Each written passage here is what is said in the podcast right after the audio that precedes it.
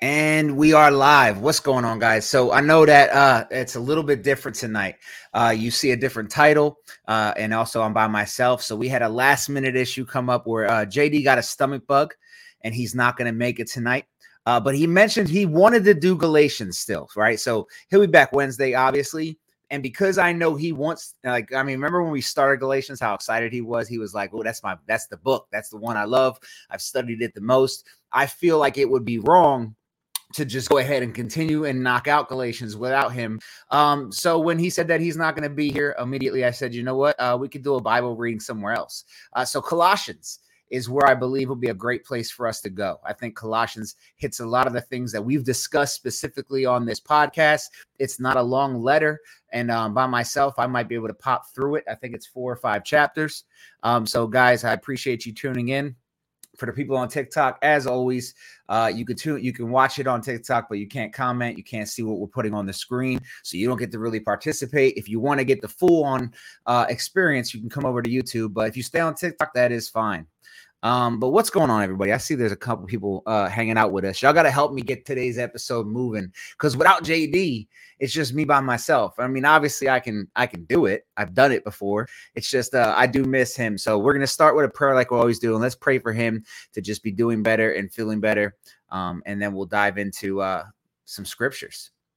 Heavenly Father, thank you so much for allowing us to be here today to dive into your word, your holy and amazing word. Let us never get complacent on the fact that that is your word. And for most of Christian history, to even hold the scriptures was a dream. And yet we have full on access to it. And yet we live in a, in a society that lets it collect dust on the bookshelf. We go from people willing to die for your word, Father, to now we barely even realize how lucky we are to have it. So, Father, don't let us ever forget that. And please be with us as we dive into your word tonight tonight and allow your Holy Spirit to give us guidance. And please be with JD and his family, Justin and his family, and all the members of the body of Christ. In Jesus' holy name we pray. Amen. All right, guys. Y'all excited? I am. Let me go ahead and pull up um Colossians on screen. Colossians is your favorite? Is that uh, did, I, did I just see your comment now, Melissa? That's awesome if it is. It's a, it's a great book. So actually, before I pull it up, let's let's talk about a little bit of background of Colossians, and um, we'll read we'll read the intro too. But just from uh, my own study or research, um, the background on it is basically so. This isn't one of the areas where Paul is heavily invested in, right? Um, in fact he hears about what's going on there and he has people that he ministered to or he uh, he he taught that are there but he this isn't a place like one of his stomping grounds. This isn't like ephesus or uh, corinth or rome or anything like that. And one of the things that they have going on there is what i believe this is my opinion here i bet nick would probably agree with me here early stages of gnosticism um, I believe they were it was looked at as dualism at that time, but basically it separated the flesh from the spiritual, and we see a lot of religions do that. So it's not you know just Gnosticism, um, but it, it, everything flesh is evil, and everything spirit is pure, which makes you ask the question: Well, then how could Jesus be fully flesh, fully man? That so Gnostics deny that, right? Um, and you see that in today's heresy. Sometimes they don't go by real names on social media, on YouTube and TikTok. Like nobody's openly being like, I'm an I, I believe in Gnosticism or Nestorianism, but it is it is in existence in a lot of people's doctrines today. They won't even say that they believe that, but you find out when you dig deeper. Here's an example. Um, I've been saying this a lot recently because it really came to my attention in the last conversation I had with someone who believes in oneness. Um, but in order to believe in oneness, Nestorianism has to come into play you have to deny that Jesus is fully God, fully man. Uh, when you ask those questions about who is Jesus speaking to when he prays, especially the high priestly prayer, return me to where I was before you created the world to my glory, right? Um, who who spoke to Jesus at the baptism? Who did Jesus cry out to on the cross? And no matter what, no matter how they word it, they have to separate Jesus from the flesh, right? They have to, um, because they have to say, well, it's God speaking to the flesh, like that that being that's right there physically, but not the God in him, right? No, that's Nestorianism. We believe, and, and you might not be aware of this, or you might not believe it, but the Orthodox view, and I use that in the actual meaning of Orthodox, by the way. The Orthodox view in Christianity is that Jesus is fully man, fully God, known as the hypostatic union, right? So these are the things that are happening in Colossae. Uh, uh, Colossae, that's how you say it, yeah, or Colossae. Uh, and, and it's it's dualism. They separate the the spirit and the flesh. So Paul's going to write a letter. It's got incredible stuff in here about walking in the way that Christ. It's it's a great quick hit letter that he has here to give them guidance, to give them correction, and also you'll notice when you read it why he's emphasizing a certain aspect of who Jesus is, right? He's taking his time to be like, let me show you this right now. This is what who Jesus is. Um, so this letter here uh, uh, emphasizes a lot the divinity of Christ. So let's go ahead and bring it up on screen. Someone said, Who wrote the letter of Colossians? Uh, that would be Paul. Paul wrote this letter. So let's read the intro that my that the Bible we're looking at has. I don't know if it adds anything different. It says Paul wrote to the church of Colossae uh, to fortify it against false teachers who might try to impose strict rules about eating and drinking and religious festivals. Yes, these people were very legalistic. I forgot to mention that. Paul shows the superiority of Christ over all human philosophies and traditions. He writes of Christ's deity. He is the image of the invisible God and firstborn of all creation, and of the reconcilia- uh, reconciliation he accomplished with his blood he explains that the right way of living in this world is to focus on heavenly rather than earthly things. God's chosen people must leave their sinful lives behind and live in a godly way, looking to Christ as the head of the church. Paul wrote while in prison, uh, probably about the same time that he wrote to the Ephesians. So that's what my Bible has as the intro comes up. Um, I mean, I think actually does nail a lot of the points of this letter home. Uh, so it is actually a very good summary. So let's dive into chapter one, Colossians chapter one. If you're following along, I'm reading out of the English Standard uh, Version, ESV. So if you're reading out of a different version, try your best to keep up because I know that can be difficult sometimes. I know that when I try and follow someone in different translations, I just listen to them rather than trying to follow it. Uh, chapter 1, verse 1 Paul, an apostle of Christ Jesus, by the will of God, and Timothy, our brother, to the saints and faithful brothers in Christ at Colossae, uh, Colossae, grace to you and peace from God our Father. We always thank God, the Father of our Lord Jesus Christ, when we when we pray for you, since we heard of your faith in Christ Jesus and of the love that you have for all the saints. Little FYI here, uh, small note is that he identifies these people as saints. These aren't dead people, right? I always I always have that issue with this idea that you know the Catholic Church canonizes saints after they're dead and they decide well they're a saint they're a saint. Well, the way that Paul speaks of saints, it is not like this specific special person. It's it's believers in Christ Jesus, believers in the fa- uh, in the Father, Son, and Holy Spirit that walk in faith. That's that's what a, that's what a saint is, right? But we've we've uh been kind of manipulated to believe that saints are holier than us right? Like we're not a saint like right? That's that's the mindset right? Um you know there's even sayings like you know saints and the sinners right? I'm still a sinner i ain't no saint right? And it's this mindset to not be set apart. It kind of keeps you from what you rightfully are by by doing that. And, and this wasn't meant to be a shot at them. Uh the orthodox recognize saints but i don't believe the orthodox looks at it the same way as them but yeah, just wanted to point that out there that Paul is talking about all the saints, and that's all the believers.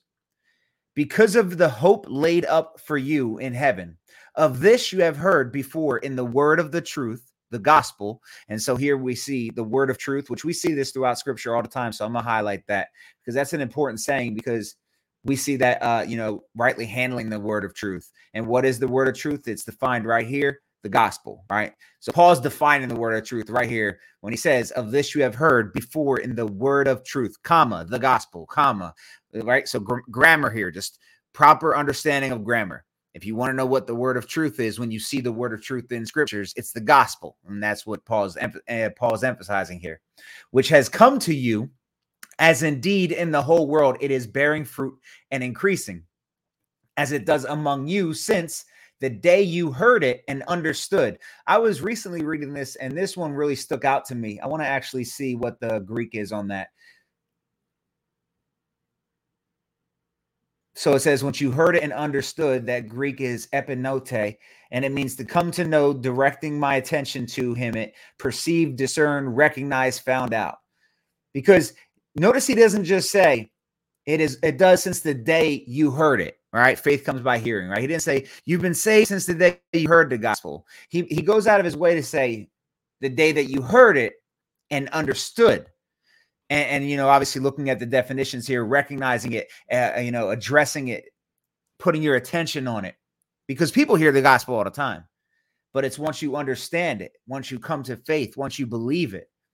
It says, He is a faithful minister of Christ. Oh, I'm sorry, I, I jumped down one spot the grace of God and truth, just as you learned in it from Epaphras, Epaphras, our beloved fellow servant. He is a faithful minister of Christ on your behalf and has made known to us your love in the spirit. So obviously, this is the guy that came to Paul and told him about his brothers and sisters that have an issue, that are going through some stuff. So he's sitting there being like, "This is what he's made known to us." Uh, well, he's about to go into what what has been made known to us.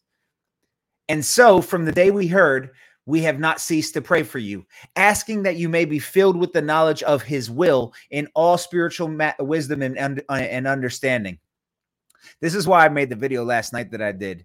A lot of people speak at each other, especially in today's society, Christianity wise, like you like you don't pray about them that way, I hope. Everything I see in, in scripture, no matter how much Paul is addressing falsehoods, what is he always doing? He is talking about how he's praying for them, he loves them, peace to them, joy to them. But some people on these apps, the way they talk to each other, Christian to Christian, it's like this most evil hatred that I've I like. It's crazy.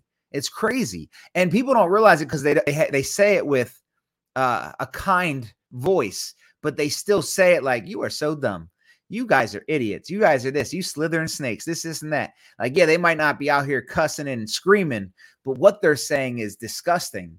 And we never see that in scripture. And that's why last night I said in my video, um, talk about people the way you pray about them. Because if you if you're praying about them, you should be praying about their success. You should be praying about their growth. If you just want to be better than somebody or point out that you're better than somebody or shut somebody down, that's one thing. But to correct someone is a whole different thing. So, what are you praying on? Are you praying on that person's downfall or are you praying on that person being lifted up in the spirit? Because a lot of Christians that I see on this, on, on, especially on TikTok, the way they're attacking the false teachers, the way they're correcting people, it's as if you're praying on their downfall. And that's just, yeah.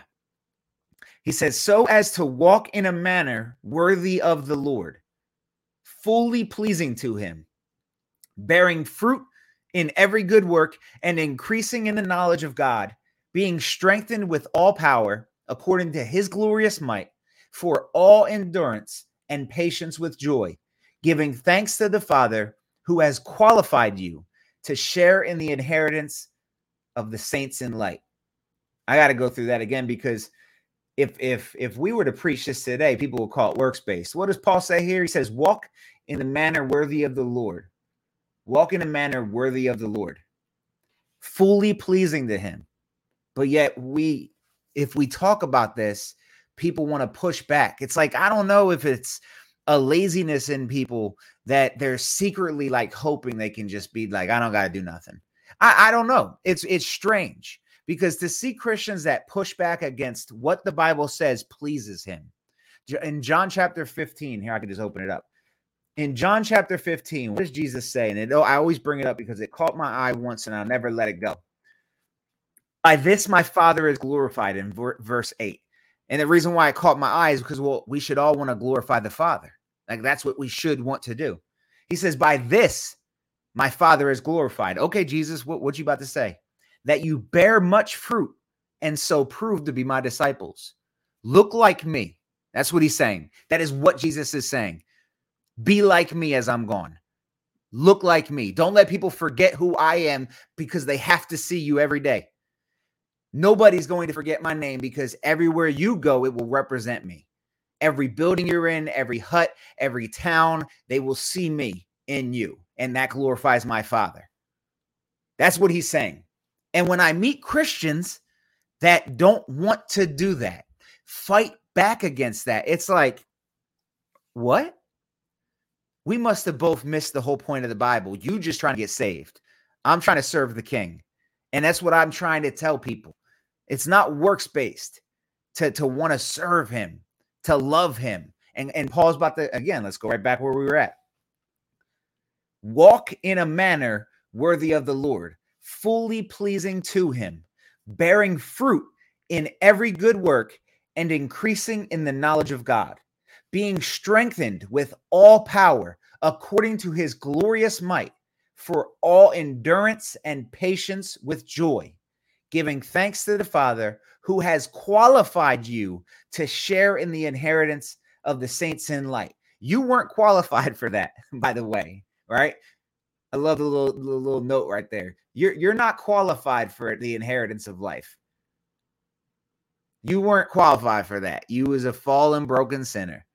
We give thanks to the Father because he has qualified for us to share in that inheritance. And then it says what? It adds even more of why you should be doing this. He has delivered us from the domain of darkness and transferred us to the kingdom of his beloved Son, in whom we have redemption, the forgiveness of sins. He has delivered us from the domain of darkness. That's the evil one. I don't know what you want to call that hell, uh, your pathway to, to, to condemnation. And he's transferred you to the kingdom of his beloved son, in whom we have redemption, the forgiveness of sins. So he's calling them to walk this way and reminding them what he did for them. It's not about you earning anything because what he did for you already is un, un uh, you can't pay that back. It's un, you're uncap- incapable. I don't even know the word I'm looking for. I'm trying to come up with one to just explain that they're not paying that back. So there's nothing you're working for. You couldn't. You couldn't earn it if you tried. What he paid, you can't afford. They dive straight into verse 15 of who Jesus is. Ch- uh, chapter one, don't hold, don't pull no punches. He is the image of the invisible God, the firstborn of all creation.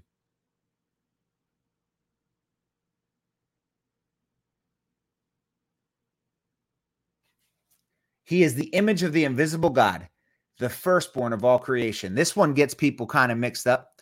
Um, they say, what does it mean firstborn? This is actually one that the Jehovah's Witnesses will try to uh, go to to try and show that Jesus was created. So this is Jewish understanding here. Again, don't read the Bible from the future. The firstborn has heir, has right, has ownership. The firstborn is a position. He is the firstborn of all creation. Yes. That's not about being created itself. From him comes everything, and his, he is preeminent. He has uh, uh, full right and claim over everything. And I also believe that this is also pointing to the fact that he himself gave himself a physical creation prior to creating. So he is the first physical manifestation as well. That's that's something I firmly believe. Now I don't know how many scholars or anybody would say that, but I believe that goes hand in hand with this. That obviously, if God is eternal and He's spirit, there was a time before he had any physical representation, and he created a physical representation. I'm sure of it. Right? That we see, we saw him in the Old Testament. We see him in the New Testament incarnated. So I believe that that that it goes even that deep. But obviously, the firstborn here in the Jewish intent is the uh, the firstborn with authority, uh, the the the heir of all things. For by him all things were created so Paul kind of I love how Paul adds that in for the people that would have tried to act like Jesus is a created being. For by him all things were created. All things, not all but him. It wasn't it doesn't say for by him all other things were created. No, because Jesus isn't the first creation. That's not what he is. For by him all things were created in heaven and on earth, visible and invisible, whether thrones or dominions or rulers or authorities, all things were created through him and for him. And he is before all things, and in him all things hold together. That, that reminds me of Hebrews chapter 1 when it says that he upholds the universe by the word on his in his mouth. Verse 18, and he is the head of the body, the church. He is the beginning Oh, excuse me. The firstborn from the dead. So here's another one. Now he's the firstborn from the dead. So first he was the firstborn of all creation. And now he's the firstborn of the dead. And it says that in everything he might be preeminent. So I find this interesting. So this is Mike's uh, uh, reading the scriptures, right? The, just want to throw it out there. I'm not the authority. As I said, when I look at the firstborn of creation, I see the fact that he obviously had to be the first one to take on any physical form as well. So he is the first of all creation, like first of everything. And, and he's the Alpha, the Omega, the beginning and the end. When I see firstborn of the dead, and then he says, and uh, that in everything he might be preeminent, it is Jesus being like, not only am I the first of everything, but I'll be the first to be reborn as well. Like if you're the, you're not going to be the first of it. I will be preeminent. I am the first of everything because he paved the way for us. He came into the flesh, died on the cross so that he may rise so that we may rise because of him. Right? So he is he is pre, uh, preeminent even in that. Even in that role of being glorified, of resurrected, being born again. For in him all the fullness of God was pleased to dwell, and through him to reconcile to himself all things, whether all on earth or in heaven, making peace by the blood of his cross. For in him all the fullness of God was pleased to dwell. That's an interesting statement. For in him all the fullness of God was pleased to dwell. We know the fullness of God is the heaven uh, is the uh, heavenly Father, the Son, and the Holy Spirit. And if all three have eternally existed as God, this makes more sense to me when it says, "In him all the fullness of God was pleased to dwell."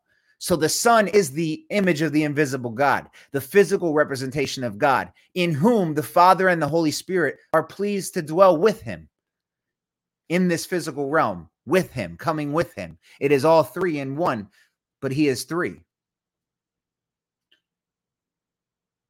For in him all the fullness of God was pleased to dwell, and through him to reconcile to himself all things, whether on earth or in heaven, making peace by the blood of his cross. He makes peace by the blood of his cross and you who were once alienated and hostile in mind, doing evil deeds, he has now reconciled in his body of flesh by his death, in order to present you holy and blameless and above reproach before him. If indeed you continue in the faith, stable and steadfast, not shifting from the hope of the gospel that you heard, that you heard, which has been proclaimed in all creation under heaven, and of which I, Paul, became a minister. Let's go back and take a look at that real quick. He says, and you were once alienated and, and hostile in mind, right? So he's speaking to Gentiles in, in that uh, regard because Gentiles uh, in, in, in this city most likely probably would understand exactly what he means. You were once alienated and hostile in mind. They were walking in the flesh. They were against God, an enemy of God. He has now reconciled us in his body of flesh by his death in order to present you holy and blameless and above reproach before him. If indeed you continue in the faith, it's all about faith. Continue in the faith. Well, what happens if you don't continue in the faith and you your faith wasn't strong enough? You didn't have true faith. I have no doubt that there are people that think they have faith. Y'all know that already. I've said it a million times that there are people that think they have faith, but you end up realizing they don't. And it's not our place to judge that, but it's also obvious when we have so many people that are like, well, I went to church for four years, and let me tell you why I'm not a Christian. So, verse 24, he says, Now I rejoice in my sufferings for your sake, and in my flesh I am filling up what is lacking in Christ's afflictions for the sake of his body, that is the church, of which I became a minister according to the stewardship from God that was given to me for you to make the word of God fully known, the mystery hidden for ages and generations, but now revealed to his saints. To them, God chose to make known how great among the Gentiles are the riches of the glory of his mystery, which is Christ in you, the hope of glory. Him we proclaim, warning everyone and teaching everyone with all wisdom, that we may present every, everyone mature in Christ. For this I toil, struggling with all his energy, that he powerfully works within me. That's the end of chapter one. He was going in on that. So he didn't hold any he didn't hold any punches on that. He comes in in, chapter 1 reminding them of who, how they need to walk, who Christ is, what Christ has done for us. And then speaks about being alienated, being brought back into the fold because of Christ's blood. So let's dive into chapter two because this is where a lot of stuff happens. Chapter two dives a lot more into some other things that I definitely feel like we have talked about a lot recently on the podcast. What's going on, everybody? I just realized a bunch of people finally showed up. I know y'all like, where's JD at? I apologize.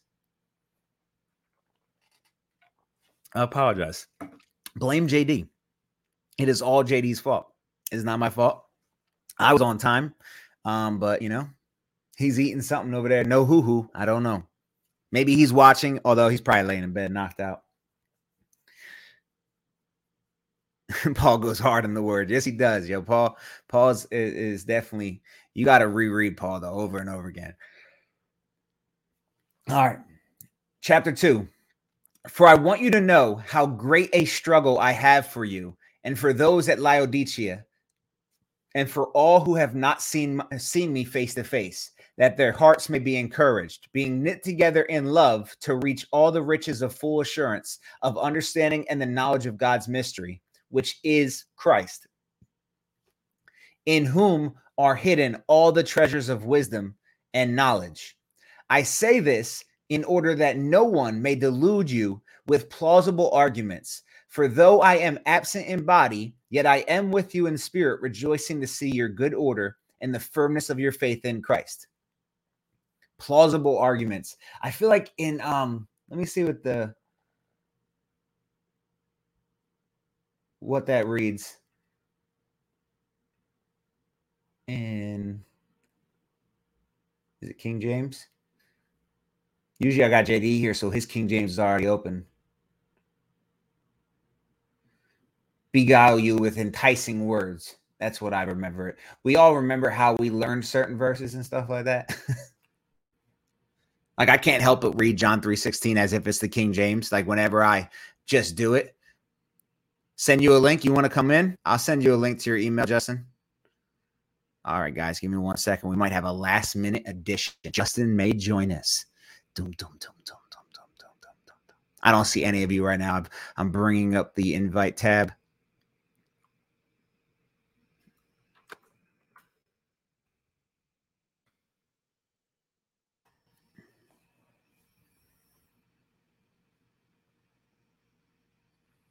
All right. There we go. All right. If he comes in, he comes in.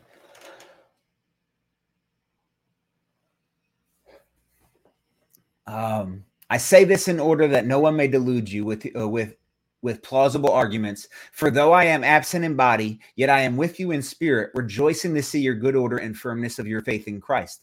Therefore, as you received Christ Jesus the Lord, so walk in him rooted and built up in him and established in the faith, just as you were taught, abounding in thanksgiving. This is probably one of those verses that we need to probably look at ourselves more and more every day because we don't do this. Do we every day? Just uh, are we abounding in thanksgiving? How about that? Let's just start right there. As I see, wait and see if Justin's coming in because, like I said, I don't know if he was talking to me when he said send a link. Yeah, there he is. Are you abounding in thanksgiving? Let me, matter of fact, let's ask Justin. Are you abounding in Thanksgiving, Justin? Especially right now, my daughter just got saved. Woohoo! Uh, she just asked. The, we were talking about something earlier, man, and she's been.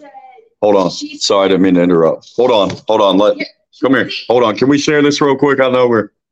Come here. Hold on. Hold on. I'm gonna I'm gonna tell you how it happened. We get back into the Bible study, but so we were watching we were watching Benny Hinn and Greg Locke. I don't know if you guys seen the video, right?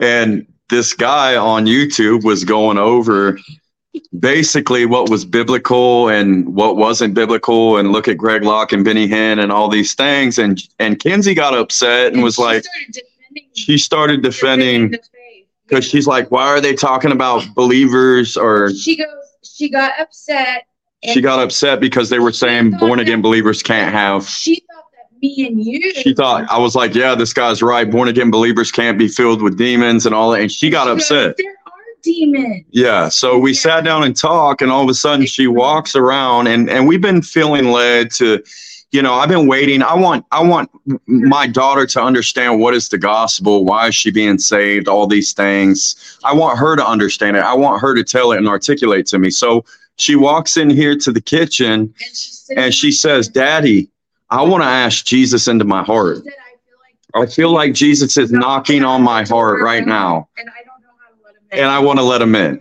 So I came over here. I sat down at the table with her, and we went through it. And she articulated it back to me. And we're gonna get with our pastor uh, probably this upcoming week and get her baptized. Say thank you. Thank you. All right, let me do, let me help Mike. I love you. You Congratulations. I had to make the thank I had to make a clap. Look, we got everybody in the comment section all happy. Look, so you just made J JD didn't make it, but we got something even better. Say Well, thank you. Thank you. And I Say we'll we'll we'll do a, a video and share with everybody when you do. She wants do to share her baptism and we'll everything. do a live that already live. That Okay. because we're Say I'll see you later. We're gonna. I'll see you later. We're gonna Bye.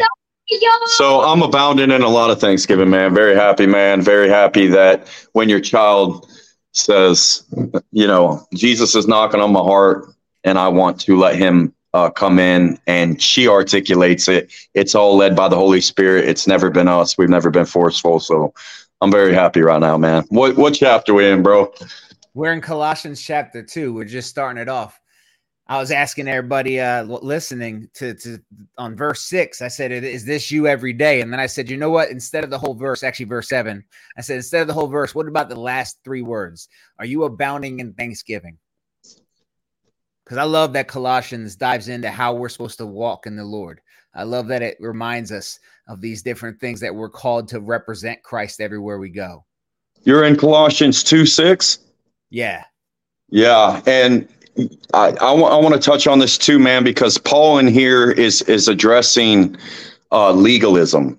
I mean, this is this is one of the topics that that he's uh, taking on in this specific book, in the book of Galatians. Judaizers, uh, Judaizers that were coming to come in and, and basically subvert households, subvert the faith, um, and and the things that are happening that we see now happening in you know nothing new under the sun with the things that are going on and the simplicity that we find in the gospel of Jesus Christ. I, I- think that we uh, we make it hard for individuals, um, but we find the simplicity that is found in, in in Christ Jesus. It's it's it's beautiful, man.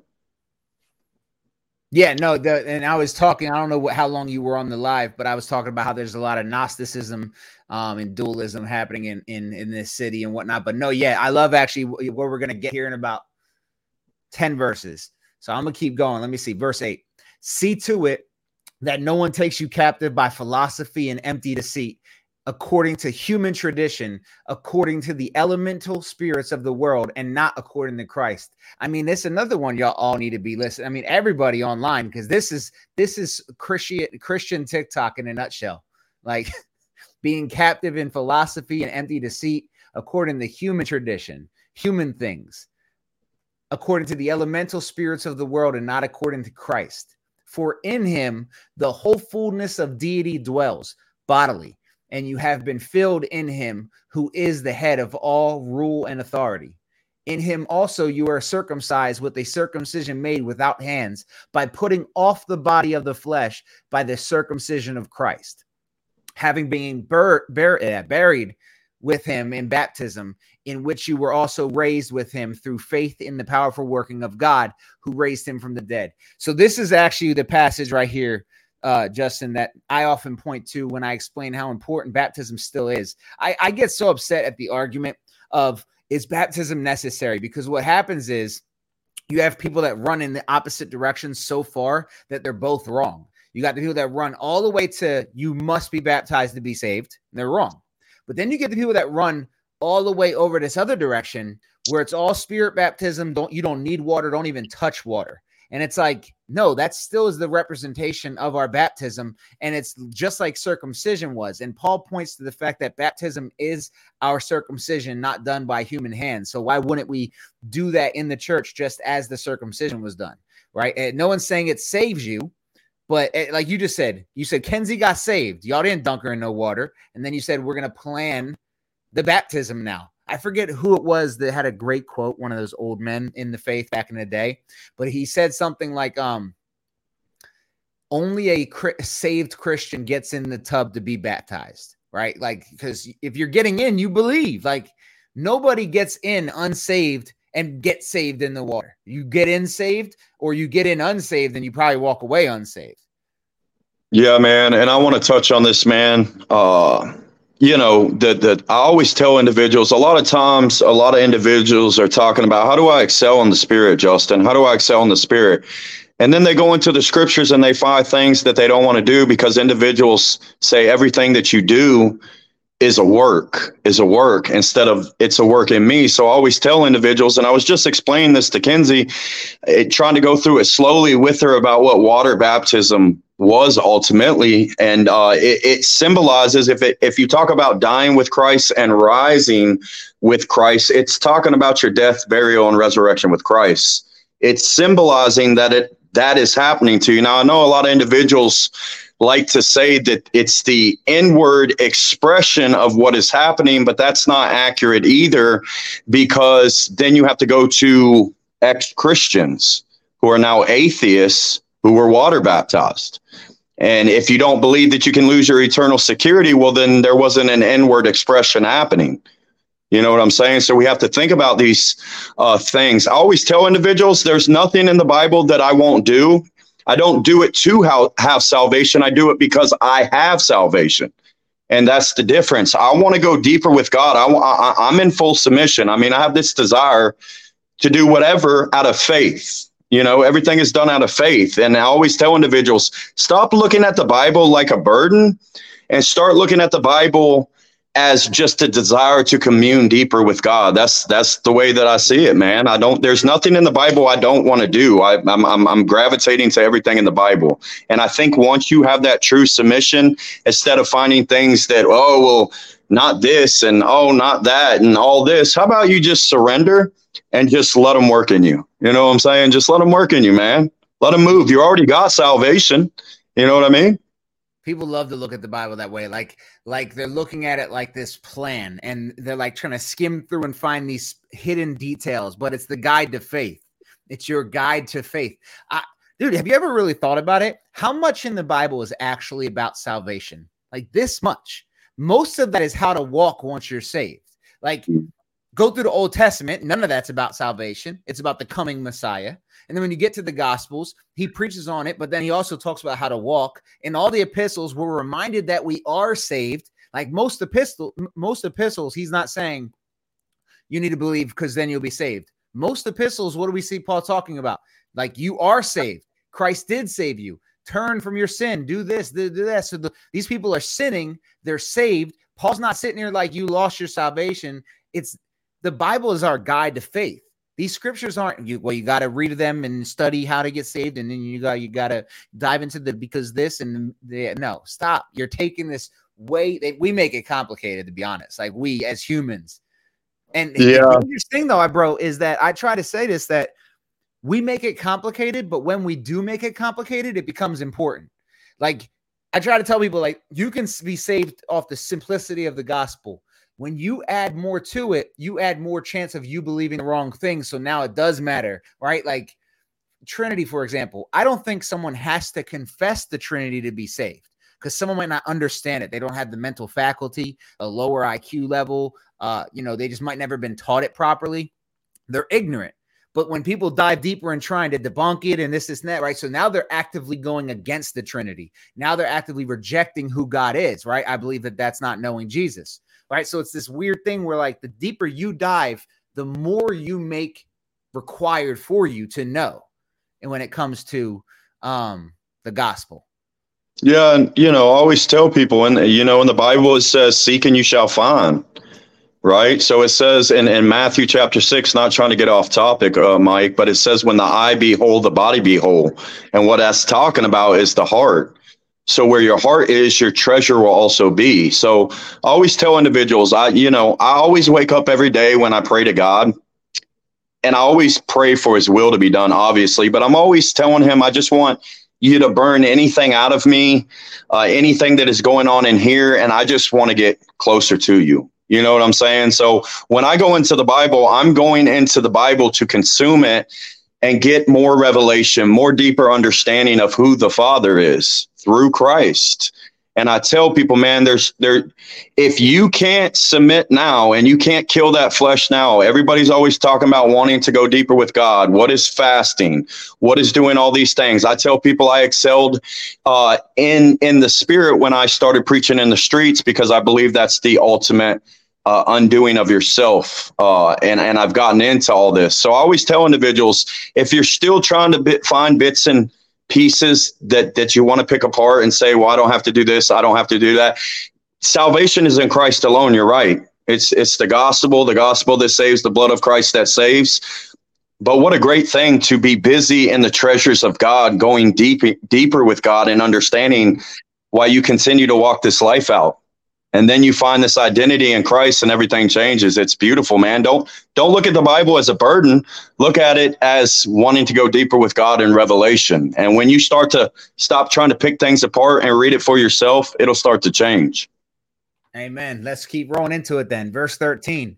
And you who were dead in your trespasses and the uncircumcision of your flesh, God made alive together with him right? If you look, Jesus referred to people as dead people, right? Let the dead bury the dead. He he we we are dead in our sins before Christ. You're not alive, you're dead in your sins. And, and like I said, Christ looked at them as dead men walking. Because if you don't have Christ, you don't have life. If you don't have life, you are dead. Even if you ha- you give off the uh the appearance of some type of life because you're breathing, it won't last forever. You're dead. And in Christ is life. And he says that you were dead in your trespasses and the uncircumcision of your flesh. God made alive. Oh, where'd I go? Yeah.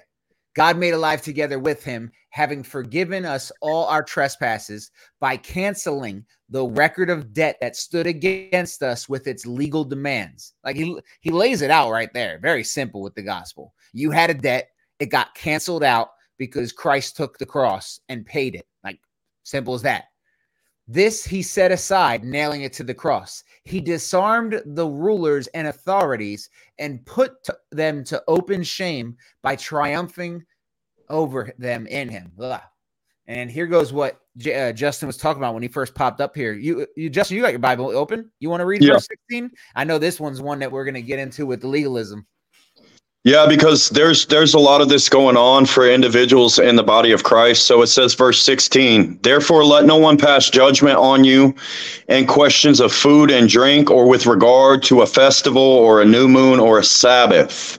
Verse 17 says, these are a shadow of things to come, but the substance belongs to Christ. So when it's talking about these types and shadows that were in the Old Testament, it was always pointing to Christ, just like the aim of the law was Christ. That's why we see this correlation with the Old Testament and the New Testament, and how you can go through stories in the Old Testament looking at specific figures like Joseph and Moses and these types of prototypes or shadows that are of Christ. You can look at the stories and how they correlate Christ's story. It's very beautiful.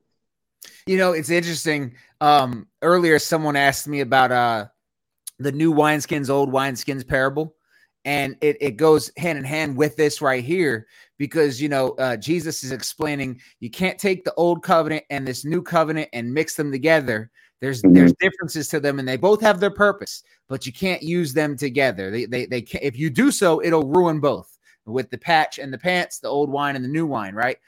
Jesus is the what came from the shadow, as uh, uh, Justin just said, right? So when people talk about the Sabbath, I made my Sabbath video. A lot of people get caught on this, but God said, keep his Sabbath. Yes, it was a foreshadow of what was to come in Christ. We're not denying the Sabbath, we're understanding the true Sabbath, the what what the Sabbath represented in Christ we're understanding what these different things represented in Christ. It is not a denial of the old, it is acceptance of the new because we understand that the new covenant is something greater and bigger than what the old covenant was.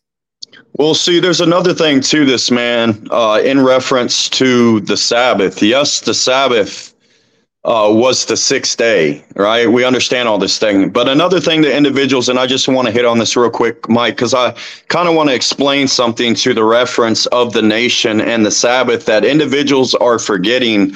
Um, a, a lot of times, too, when you're going off of the Sabbath, they didn't have calendars in that time. So when you you reference, uh, it was 360 days a year, and the new year actually started in roughly, I believe it was Nisan, so it would be technically March. And I'm not going to get into all that, uh, but they would go off of the new moon. So they would look at that. That's why it says the gospel of the stars, right? And they would look at the moon, and the new moon would be the new month. So it would be two, two, uh, 15, uh, 15 days, 15 days, two, two new moons. And this would be the reference point of originally uh, when the Sabbath uh, started in past time. Now, a lot of times that individuals don't understand when we're going through the Old Testament, we're talking about this nation that is set up, and I'm going all back through the book of Genesis right now and covenantal things and the bloodline and the foreshadowing to David, the king of Israel, and then the bloodline of Jesus that we see in the New Testament.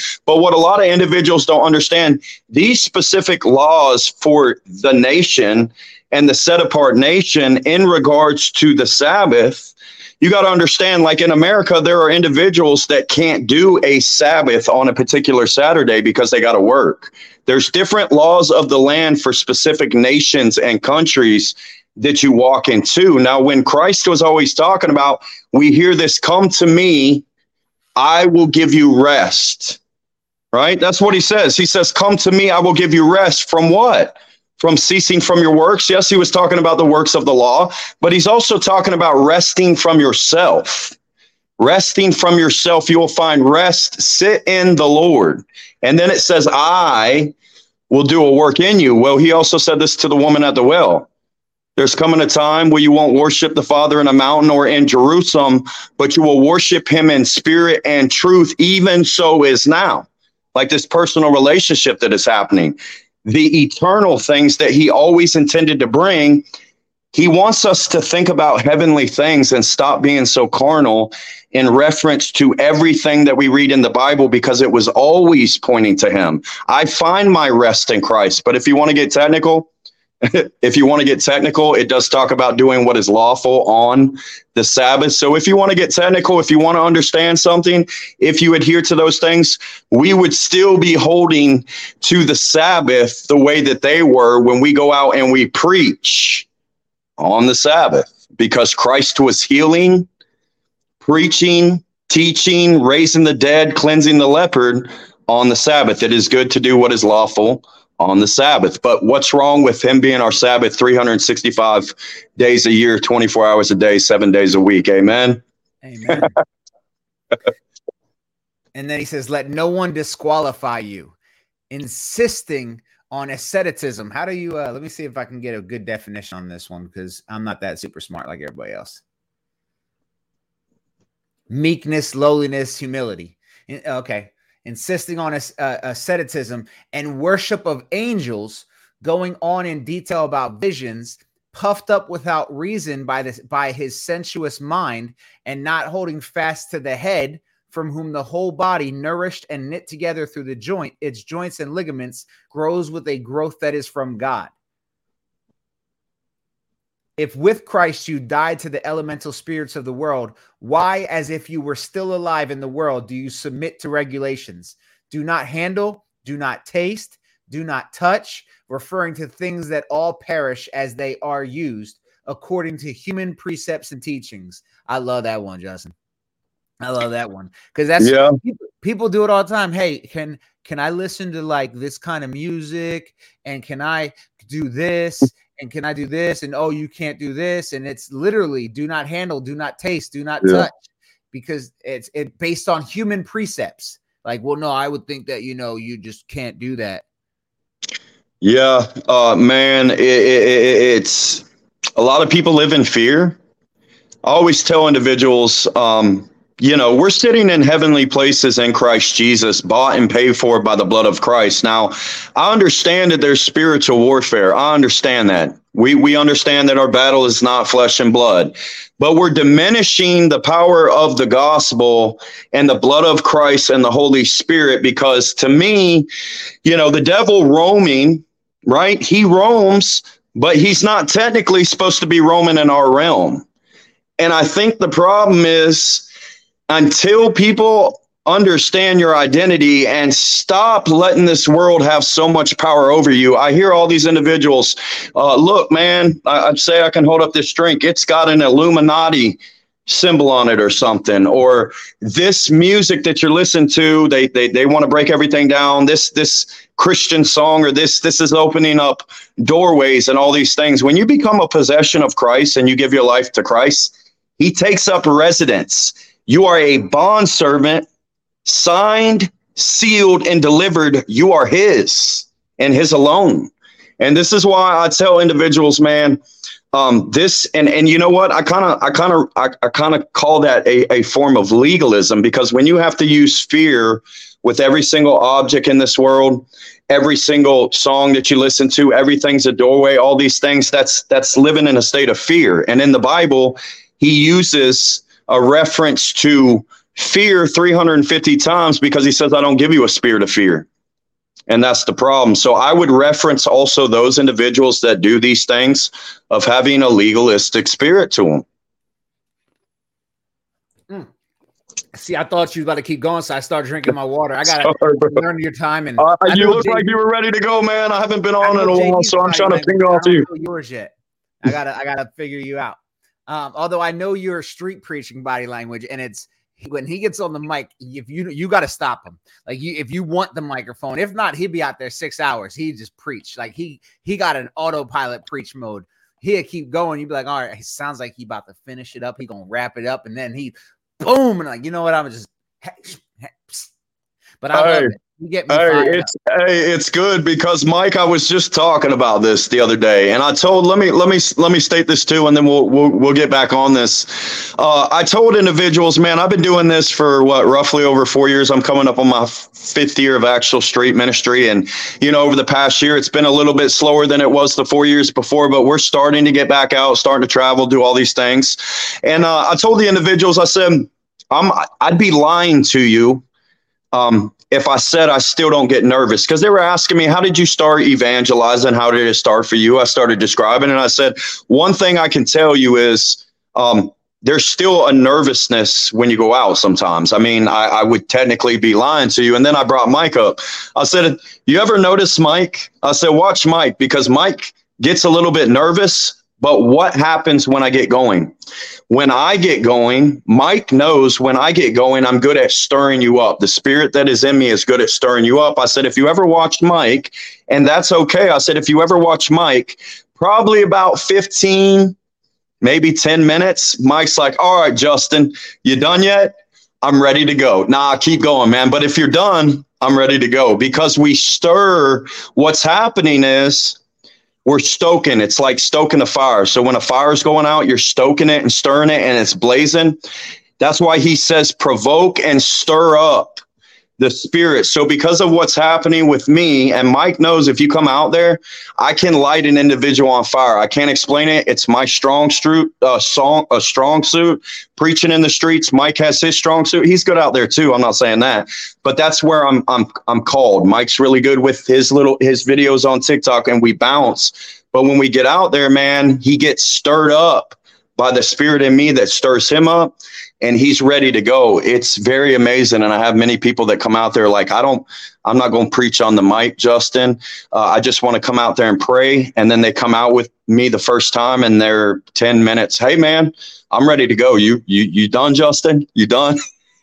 yeah, exactly what it is. And, and, and we're going back out this Friday. Uh, I mentioned it uh, I think in my story earlier, I know that Justin posted it on his page and said that he's taking some time off TikTok. Uh, but we will be live again Friday, um, probably around the same time. We haven't really discussed that, but probably around the same time. Um, yeah. So yeah, so get, make sure you guys tune in. You're praying for us. Um, hopefully it's not deadly heat hot. It probably will be. Even at nighttime, it's 95 degrees out here. It's hot, bro. It's hot. I'm sorry, guys. I keep yawning. I I, I promise I'm not tired. I, I'm, I'm enjoying my time with you all. all right. So uh, as we just read here, it says, "Do not handle, do not taste, do not touch," referring to the things that all perish as they are used according to human precepts and teachings. These have indeed an appearance of wisdom in promoting self-made religion and asceticism and severity to the body, but they are of no value in stopping the indulgences of the flesh. We see this every day still, man. Like it's it's it's crazy how these heresies today are no different than the, the devil's original heresies. Like he's not creative at all. Satan is not creative. But then again, humans are stupid and we fall for it. So is it that he's not creative or we don't figure it out eventually? Because it's the same heresies all over again every hundred years. It's back, back, back. Yeah, man. And uh bro, I see it.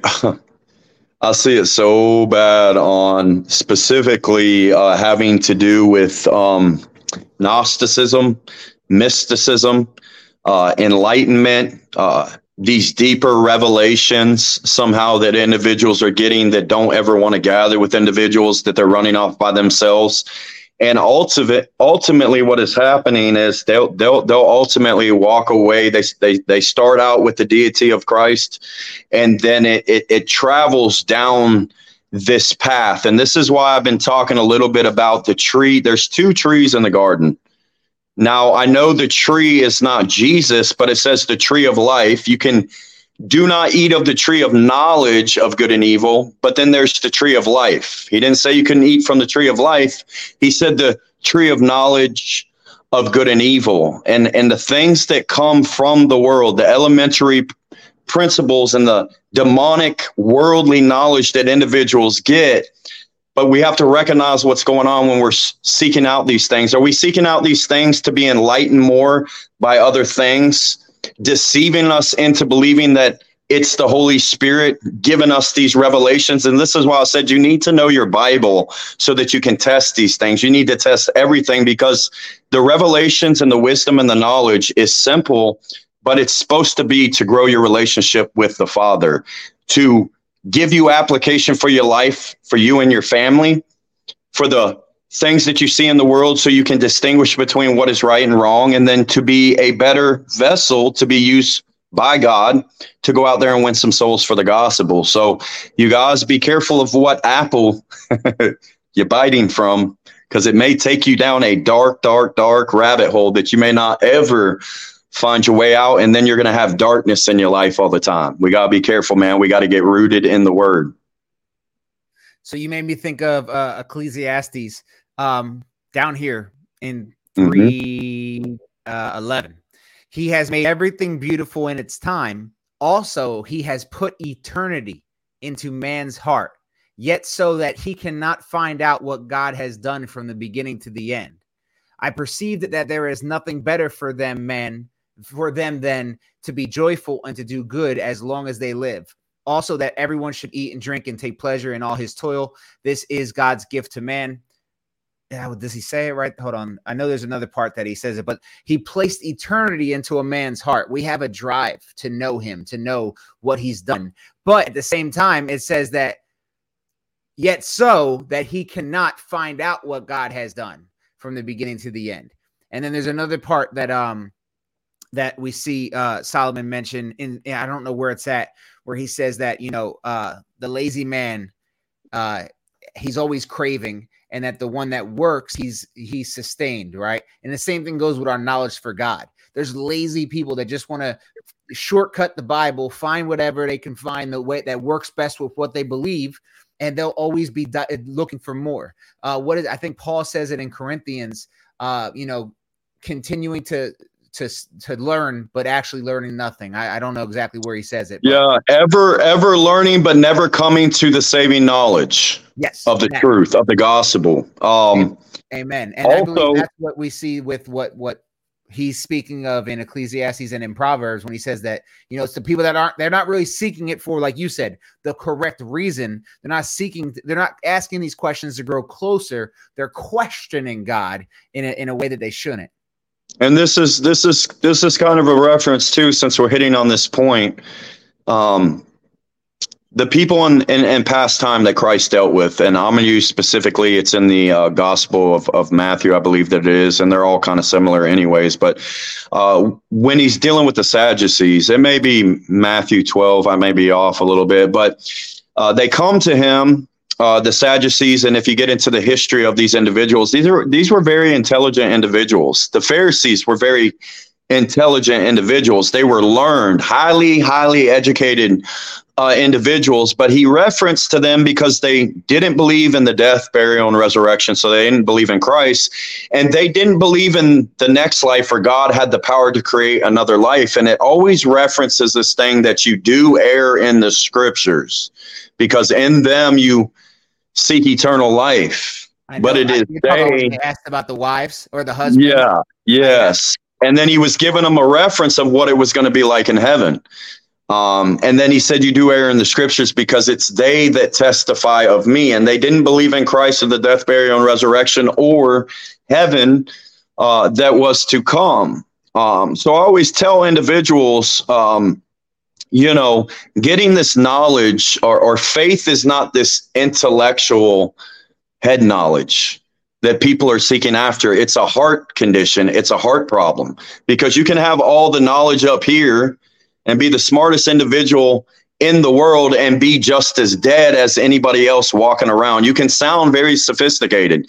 This is why he says, Don't let your minds be led astray by vain babbling and deceit and empty deceit and empty words and all these things, philosophical matters, and individuals that talk so smart and sound sophisticated because they're still fallible individuals. We're all fallible men.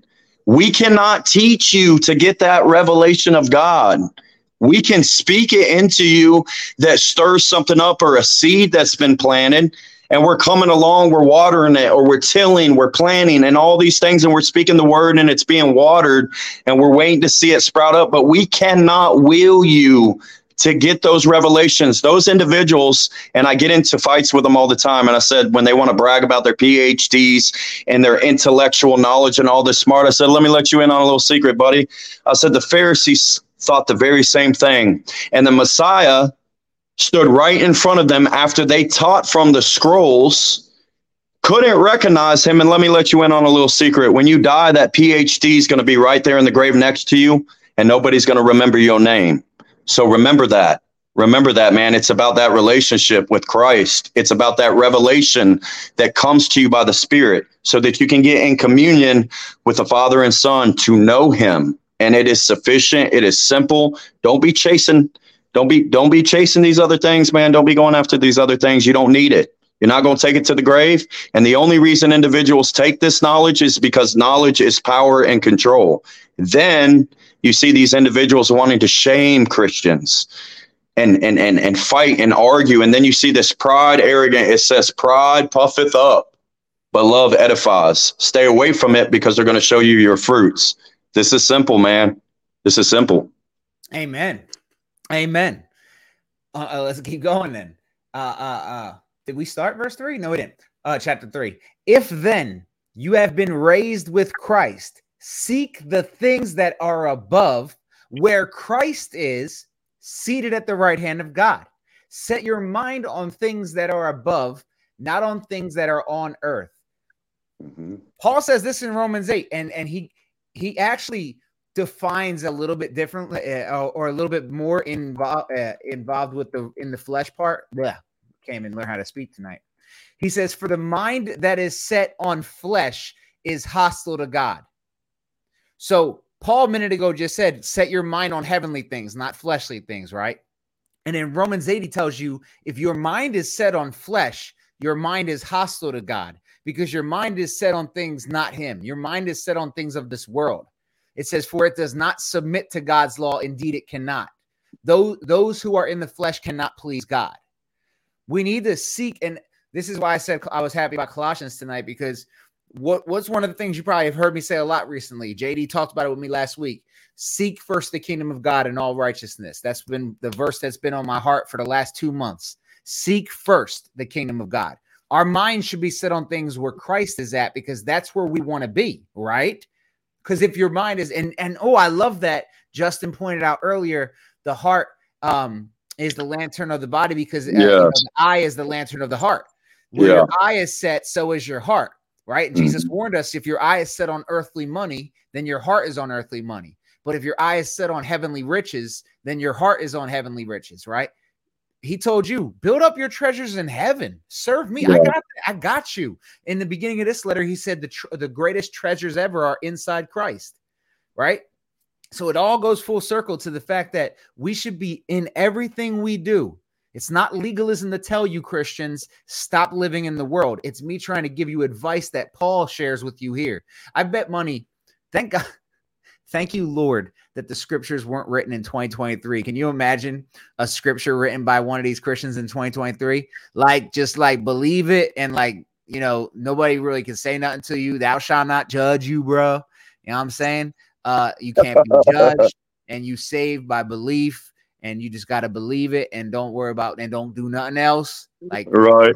Right. one page. What uh, man, I'm I'm just glad that uh scripture was written by Paul, not some of y'all, because you if I if I just made a video on TikTok cherry picking some of these verses and not saying I'm reading scripture, just turn it into 2023 lingo, I would get called works-based.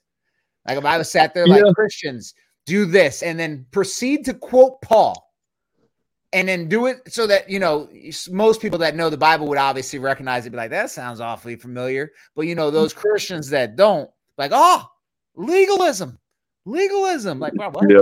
Well, it's it's like this too, man. That's why I tell people. Why do you think in in Hebrews, uh, Hebrews chapter eleven, I believe it is, when he's going through all the different examples of running the race of faith, and he uses all these people, and then he talks about treasure because you have to go digging for treasure, and then he talks about rewards. See, God is unique and fun.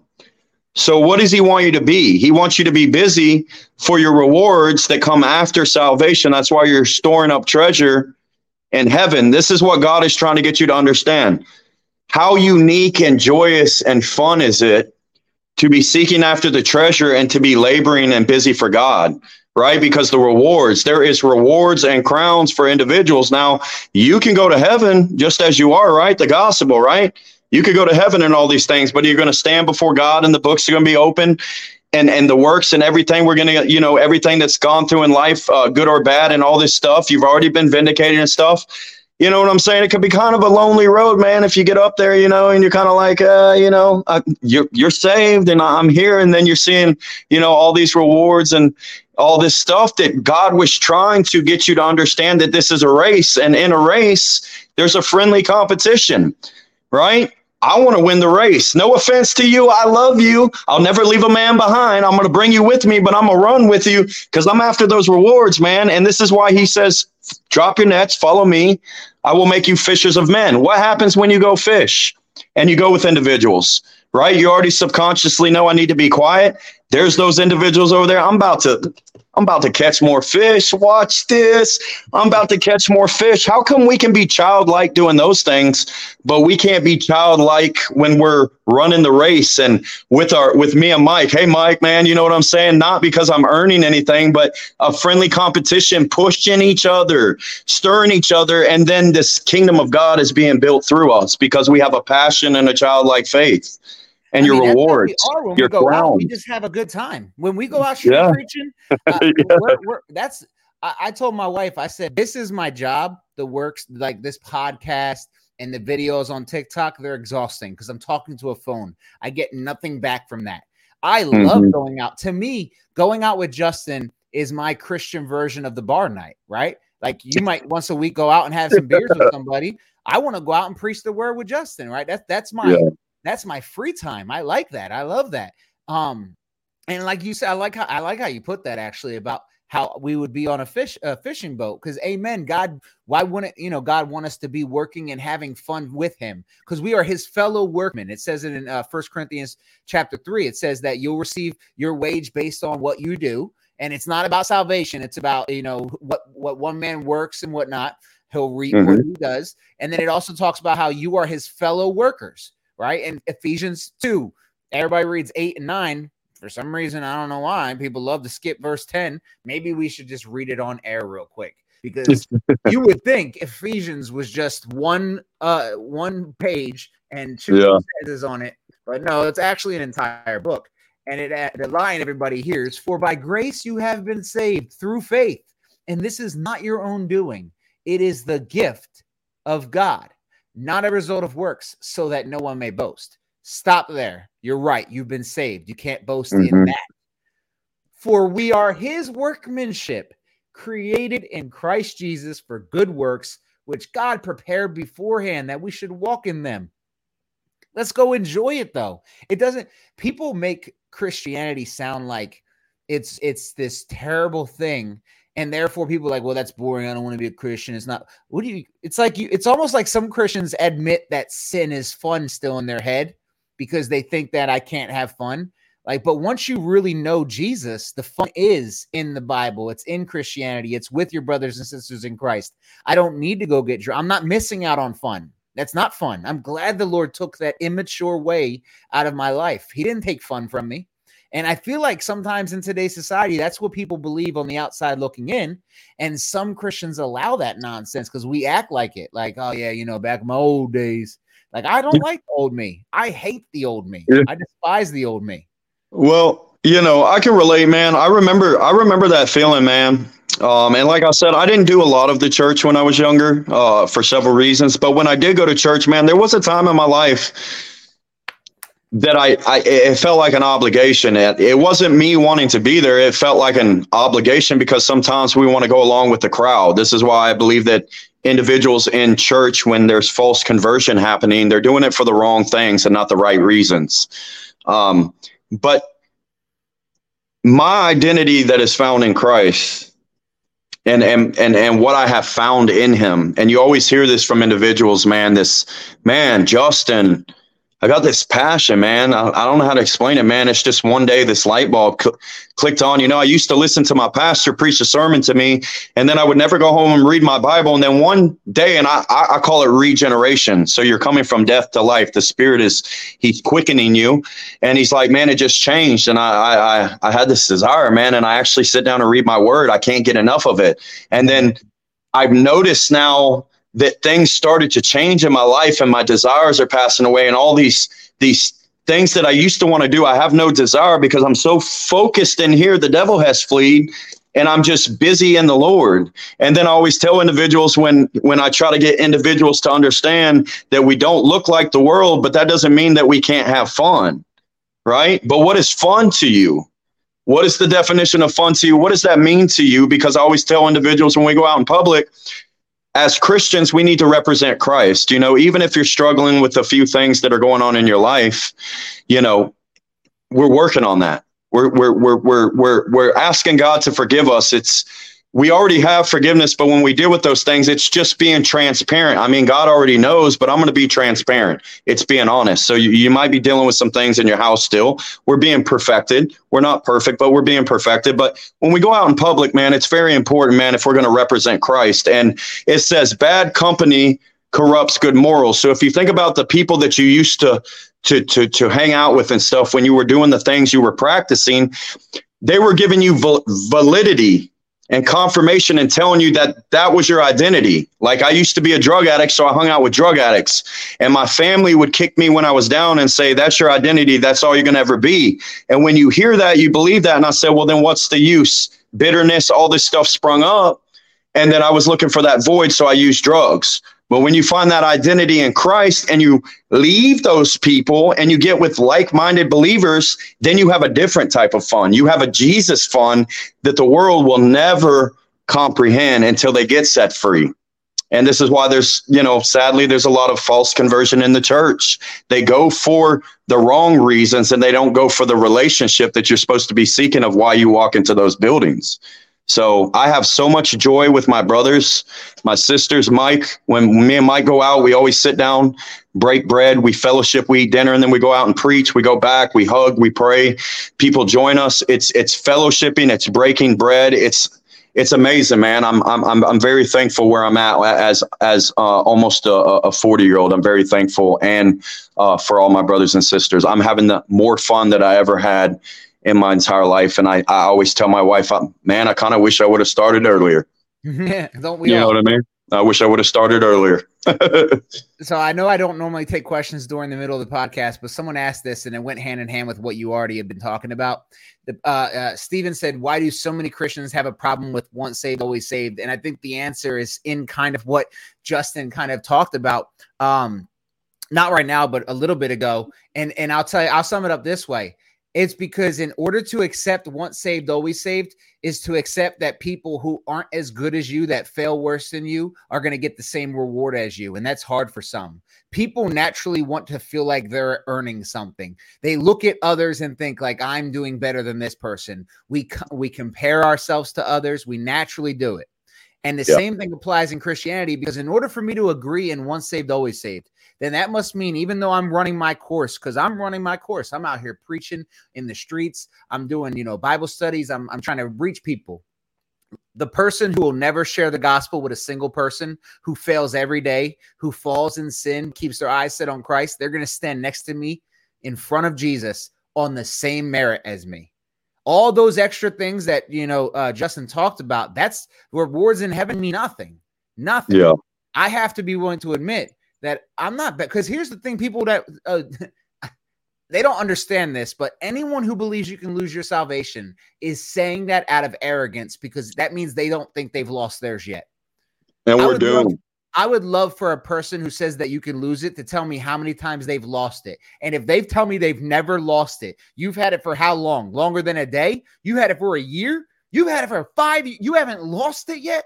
You didn't have to go back and get it again? Holy as thou. You've lo- I, if I can lose my salvation, I lost it. I lose it every day. I have to come back to the cross every day. I would have to be born Yeah. again every day. That's Yeah, and yeah, and if if if that's the case, man, we're all doomed. Um, we're all doomed because if if you salvation, no one's in heaven except Elijah, Enoch, and the thief on the cross. Yeah, because I always tell too, if you can lose it, man, if you can be unborn once you are born of the spirit, uh, so basically you're you're reborn of the spirit, but you're unborn back into the flesh. So you, if that's the case, then you have to tell me what sin did you commit? How do you know you lost it? And then how exactly do you know that you got it back? I mean, that's that's a fearful state to fall in. And I'll tell you what, man, I always tell individuals, man, I'm glad that Jesus did exactly what he said he was going to do with me because when my true journey started in 2009, from all the drugs and everything that I went into and the homelessness and selling drugs on the streets. And I've been a believer of Christ my whole life. And as I just stated, I really didn't do the church thing. But nonetheless, he found me in my mess. But when I got out of jail and stuff, I relapsed several times. I almost died five times. And for some reason, man, Jesus was still there. And he walked me all the way through that, just like he said he would. What an interesting. And I'm here today with when I was in all those things, I said, man, how am I ever going to come out of those things? Well, you know, Jesus did do what he said he was going to do because a prodigal son remains in the house, but a prodigal son leaves the house from time to time. And this is why you need to understand when you are reborn of the father's seed, the spirit, that's why you're called a prodigal son. You're in the house. You're in the house. And this is why I tell individuals just because you see individuals right now that are professing that they're angry with God, we all do that when we get angry. We have all lashed out. Don't assume that they lost salvation. Don't assume that by appearance and what individuals are saying, because I've seen many individuals like that come back to God. Many individuals. That's why it says don't judge by appearance because you can't see what's going on in here. And sometimes things happen in our life that make people angry. I've seen people come back to the Lord that lost children, like we have lost children or lost a child, and Hannah's cancer that walked away from God to message me, angry, hating God, saying they don't believe in God, and saying, Justin, those strong convictions that you got, those strong convictions that you got, praise Jesus because you and what I've seen in your convictions has brought me back to the Lord. Has brought me back to the Lord, but there's a time that they're saying that they hated God because of the loss of their child. So don't assume just by what an individual is saying out of bitterness and anger in the moment that doesn't mean that they're not saved in the moment. There may be something going on that God is doing. So be patient, be patient, show some mercy, be gentle, be kind, and keep keep keep being that light to him, man. I'm telling you, God's ways are higher than ours, y'all. And it's a father. It's a father's love, and it goes deeper than our finite minds uh, can even comprehend. At the end of the day, if you think about it, uh, like you said, no one knows if you lost it, if you got it back, how that works. So at the end of the day, the only time you'll know 100% without a shadow of the doubt from his lips if you're saved or not is on that day. And from that point on, it's eternal. So, yes, it's once saved, always saved. Because up until that point, if I get there and I'm not saved, it doesn't matter what was happening before that. If I was saved, for, no, you weren't saved for a little point. If you got there and you're unsaved, you're unsaved. It's eternal. It's locked in. And if you got there and you're saved, then you're it's eternal. So how about this, everybody? Instead of worrying about can I lose it or not, get there and when you stand before him, have your eyes set on him still. Like that's what matters. If you stand before him as his child, then you are saved. If you stand before him separated from him, then you you you are separated from him. People worry more about today and then like yesterday and tomorrow rather than just focusing on heavenly things. Focus on Christ. Uh, Great Yeah. segue right back to what he said. Oh, did he Yeah. say that in the chapter before this? Oh, I'm still in Ephesians. You're in Ephesians, bro. I don't even know how. Yeah, yeah. You're- you raise regard. Seek heavenly things, people. Put to death. Wait, yes. Put to death, therefore, what is earthly in you: sexual immorality, impurity, passion, evil desire, co- and covetousness, which is idolatry. Notice that covetousness is idolatry. Let's Mhm. go ahead and make the screens real big so you can look at me and Justin in the eyes for this one.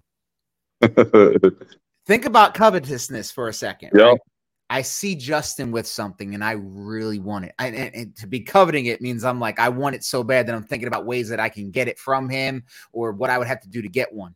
That means you're looking at that the way you should be looking at God. Because I should be looking at God saying, I really want that. That's what I want. That's what I need. That's my everything. But when my eyes go off of Jesus, because if you have Jesus, you have everything. How can you covet after having Jesus? Before Jesus, I can maybe understand it a little bit. You're coveting because you're seeking something. But if you have Christ, how can you covet? What does anybody have that that's more important than what you already have? And I love that Paul points out that covetousness is idolatry. And then he says, on account of these, the wrath of God is coming because these things exist in the world. And on account of that, that's what ra- God's wrath is coming for. Not for you, it's for coming for that. Sounded like you wanted to say something. Yeah, and and uh, I'm talking about this man because this this can get off on a, a bad road too when you covet something. So just a, a reference, I'll kind of use this a lot of times. Individuals that might covet a woman, and ultimately, when you have odds for that woman or another individual's woman or something, it breeds something, and then you sit and meditate on it, and then ultimately something happens. Or wanting other things, it says, "Be content in all situations."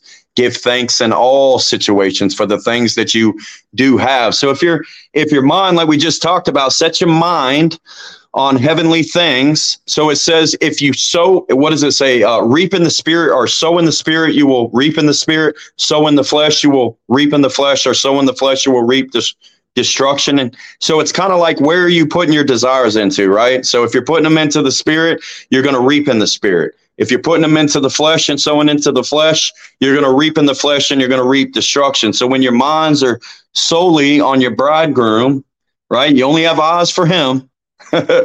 you only have eyes for him. You're seeking heavenly things. He's adding unto you. And this is where the the the, the, the rela- relationship goes hand in hand and stuff. So it's it's it's uh, pretty amazing stuff when you start to understand. Real quick, explain why Jesus is the bridegroom. I need to be off camera for a minute, so uh, that'll give you a second to talk. Because I know some people have asked me recently, why is Jesus the bridegroom? Okay, absolutely. So Jesus is the bridegroom. So in the Old Testament, and I'm not, I'm not going to get into all the scripture and stuff. It referenced uh, Israel.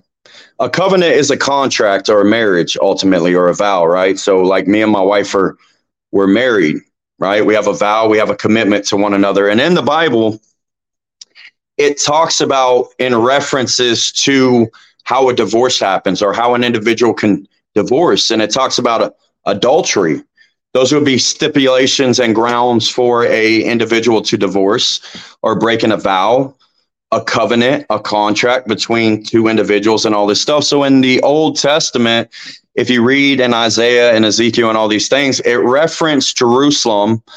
Um, the the uh, the mother uh, it, it called her the mother of the harlots because she defiled her bed she committed adulterous acts basically with the world and everything that they were doing with the world. So, because of that, Christ, the Redeemer, was coming.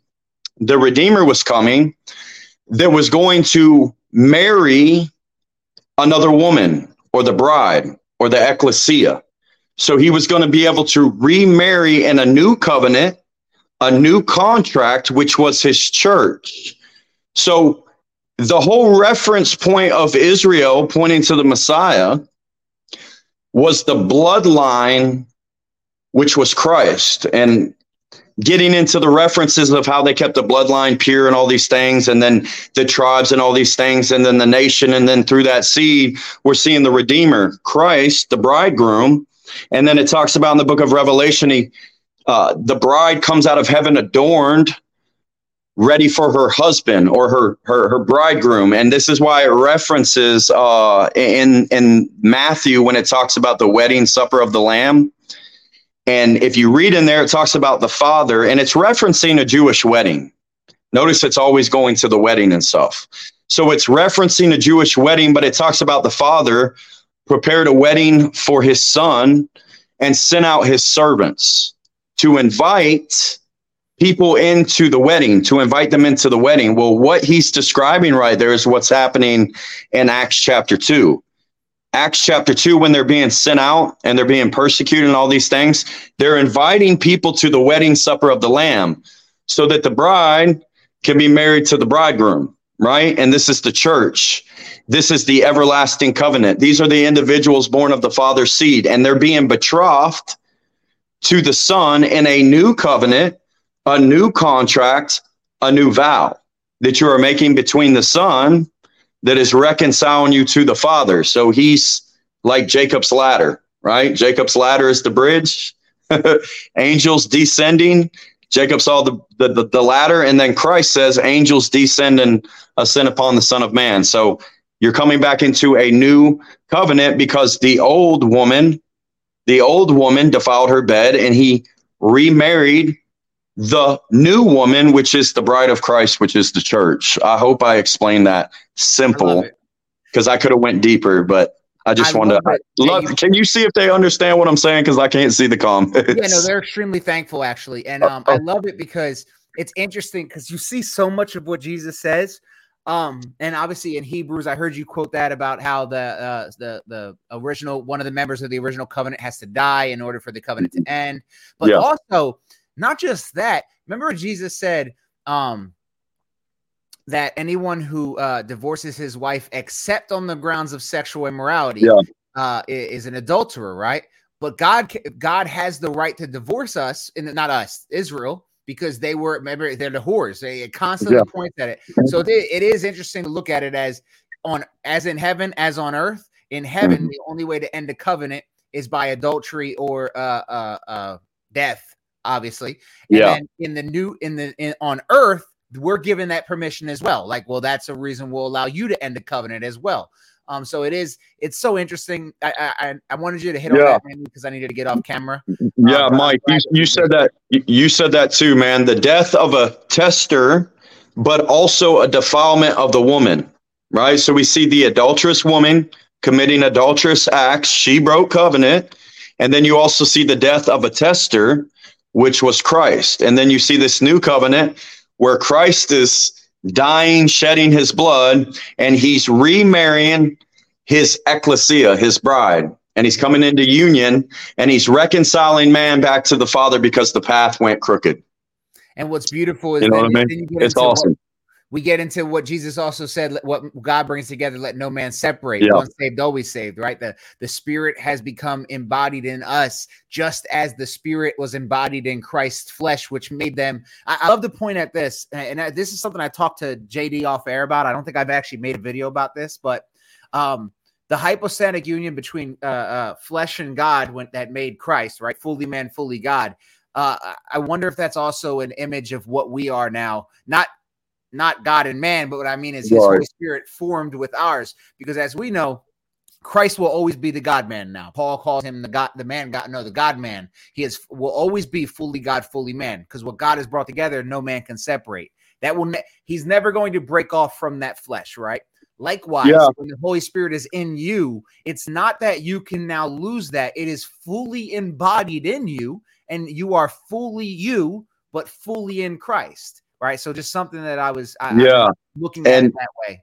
Yeah, and you brought up a good point. What God has joined together, let no man separate. So Mike brought up a good point. That's why he says nobody comes to the Father unless he draws him first and foremost. So he has to draw you. And then he says, any sheep that is in my hand will not be lost. Nobody can snatch them, and I will not lose one sheep. So you can't even come to the Father unless you are drawn. You can't come to the Father unless you're drawn. Then Jesus is telling you, you're being drawn by the Father. Nobody's going to snatch you out of my hand, and I will not lose any of the sheep. This is why Jesus left the 99 to go find that one sheep that was referencing the prodigal son leaving and coming home. What God has joined, let no man separate. And they're not going to be able to separate it because that seal of promise, if you ever seen a seal or the way that the kings would seal it and signify it and send it out, signed and delivered, it's airtight. This is why also we get into the reference of born again believers can't be demon possessed, but that's another story.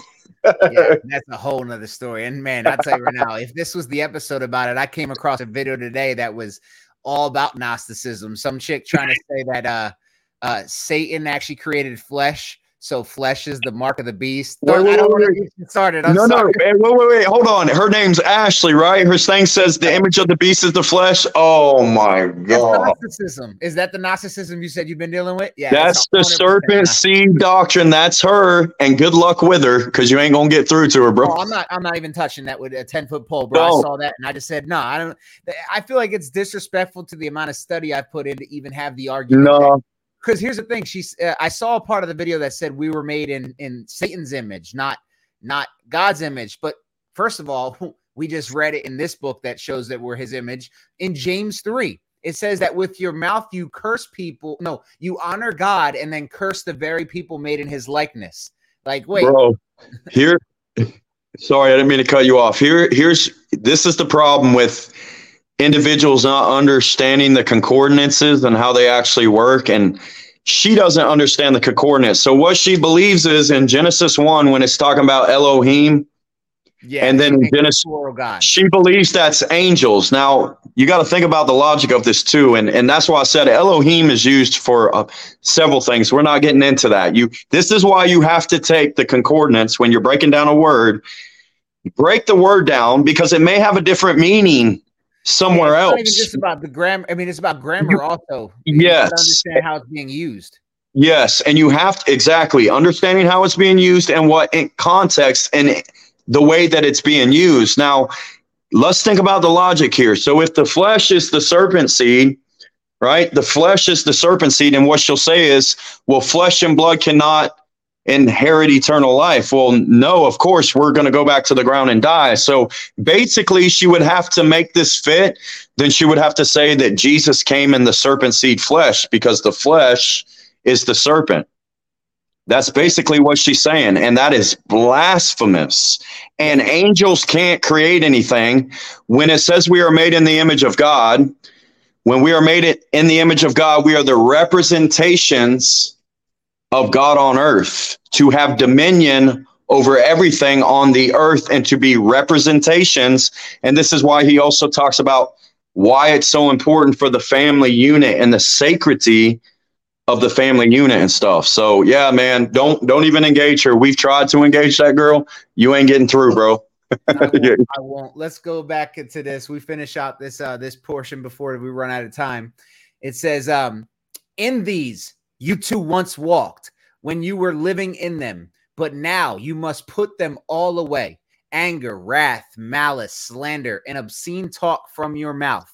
Do not lie to one another, seeing that you have put off the old self with its practices and have put on the new self, which is being renewed in knowledge after the image of its creator. There it goes again.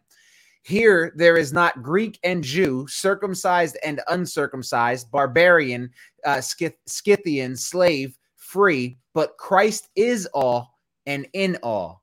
Put on then as God's chosen ones, holy and beloved, compassionate hearts, kindness, humility, meekness, and patience, bearing with one another. And if one has a complaint against another, forgiving each other as the Lord has forgiven you, so you also must forgive. And above all these, put on love, which binds everything together in perfect harmony. That's that's just, I mean, Hey. that's basically everything Justin said at the beginning of his intro when he first came in here. Yeah, Mike, let me add to that too. I, I- I listened to something today in reference, and I'm not going to go into a long spiel because I know you want to get through this about forgiving other individuals. Now, in the Bible, it talks about if you don't forgive individuals, you won't be forgiven. And a lot of people take that passage as wrong. It's not saying, like, okay, if you don't forgive this individual, you're not going to have no forgiveness. You're not going to heaven. It's saying because you have forgiveness because of Christ or what Christ has done for you, you're able to forgive individuals. It's it's not the other way around. And a lot of people have a hard time with this. Um, and why I brought it up is because they're still bitter about a lot of things. They're working on a lot of things, and then they have fear because they're having a hard time forgiving individuals at the moment in their walk. We need to help them understand too that forgiveness we we exemplify forgiveness when we understand that we have forgiveness because of Christ and we're able to do that. So I, I want you guys to be careful when you're using those things because there are individuals that are still real bitter and they're trying. But if they hear that, uh, it causes a lot of fear for them. Just point them Whoop. forgive uh, individuals. I just want to state that because you came across that. You also must forgive. I, I it just came to my mind, man. But go ahead, continue. Amen. Amen. And above, oh, I already heard that. Um, and let the peace of oh this this next part i want you all to uh, my brothers and sisters in christ seriously reflect on this and let the peace of christ rule in your hearts to which indeed you were called in one body. Let the peace of christ rule in your hearts.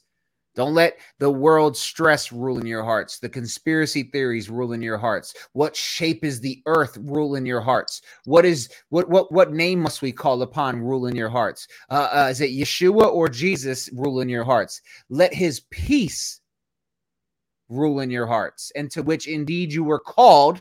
There's that word called justin mentioned it. He called you in one body and be thankful let the word of christ dwell in you richly teaching and admonishing one another in all wisdom, singing psalms and hymns and spiritual songs with thankfulness in your hearts to God. And whatever you do, in word or deed, do everything in the name of the Lord Jesus, giving thanks to the God to God the Father through him. Everything you do in word or deed before you write that comment next time, next live stream y'all go to, because I know this ain't the last one you might be in. Before you say that hateful thing, before you say that disgusting thing to that fellow Christian who's just saying things he shouldn't be saying, do it as if you're doing everything in the name of the Lord Jesus Christ. Before you speak to somebody in word and in deed. Same thing with your deed, Christians. Christians that love to be like, "Oh, I hate my job," and uh, like you're, you do everything as if you're doing it for the Lord. Just focus on the Lord in everything you do. Be great at everything you do for Him, not for anybody else. I don't care if you have a crap boss. I don't care if you have a terrible boss, terrible leader, terrible father, terrible whatever. Like, do it as if it's for the Lord. Yeah. And I always tell individuals if you stop looking so much at yourself and understand that there's always probably a worse situation going on with another individual, that tends to help sometimes. And I'm going to tell you what, man, uh, everything that we've gone through recently with our daughter, uh, just to give you, and, and like I said, I know there's other individuals that have gone through worse things, but just specifically what we have dealt with with my daughter and her cancer and and and loss of Isaiah. If I can take my eyes off of that, out of that thorn, and look at Christ and see what he's doing with it and what he's going to do with it and able to use it to minister to an individual because it's always about the other individual because i got peace man i, I think that we forget you know how much this flesh wars but god's grace is sufficient. Glorify him that you wake up every day you're healthy that you got food in your refrigerator, that you got a beat up old car that you can drive to the store. I remember a lot of people that were complaining about gas prices. yeah, that stung a little bit, but you were able to put gas while you were complaining about the gas prices. We were complaining about all those things. You were sticking the gas into your gas pump and you were pumping gas in while another individual doesn't even have a vehicle or can go to work or maybe their car is broke down. I think in life, when we forget all the things that we have been blessed with with God's grace and what we have to sustain us, which is fine with me. I'll work hard and I always have what I need. I always do and I always will. And then I'll be able to help people. When we understand that, man, it starts to put uh, things into perspective. And I promise you, there's always another individual out there that's going through something a little bit worse than we are sometimes. Amen. And that's why we're told to be thankful in everything. Don't be mm-hmm. don't don't sit there and stress about what you don't have because you don't realize how much we especially in our country, Americans, listen to me very clearly. You better not be not complaining about not nothing. I know I said a bunch of knots in there, but I had to get it out. Not there. never not, nothing. Not, never not never complain about not nothing. Because let's be very honest. We live in a country where we, can, we complain about gas prices, but we can do whatever we want every day. Like if I want a cheeseburger tomorrow, I can have a cheeseburger. If I want sushi tomorrow, I can have sushi. If I want uh uh uh Thai food tomorrow, I can have it. Is people? I think I told y'all this before. But peanut butter jelly, dirt no. cookies, dirt cookies. I want to say that one they eat dirt cookies. like people complained about gas prices on their way to Starbucks to get an eight dollar coffee, but that's the society we live in. You know, yeah, we got a uh, we got some serious issues. Um, well, hey, hey, bro, you can i mean you can always offer them to you know if if it's so bad man they got it so bad they want to complain you can give them something to complain about. Maybe we can call up the government and see if they can get them on a jet and fly them over to china and and maybe afghanistan and, and africa where all these persecutions are happening and then we'll see if they want to come back to america stop complaining a little bit. You know what i'm saying? North korea hiding underground. Getting yeah. attacked on street yeah. All right, here's the best part of it all, women. Here you go. Wives, submit to your husbands as is fitting in the Lord. Ah, I'm just playing. Well, no, I'm not, but but there's more.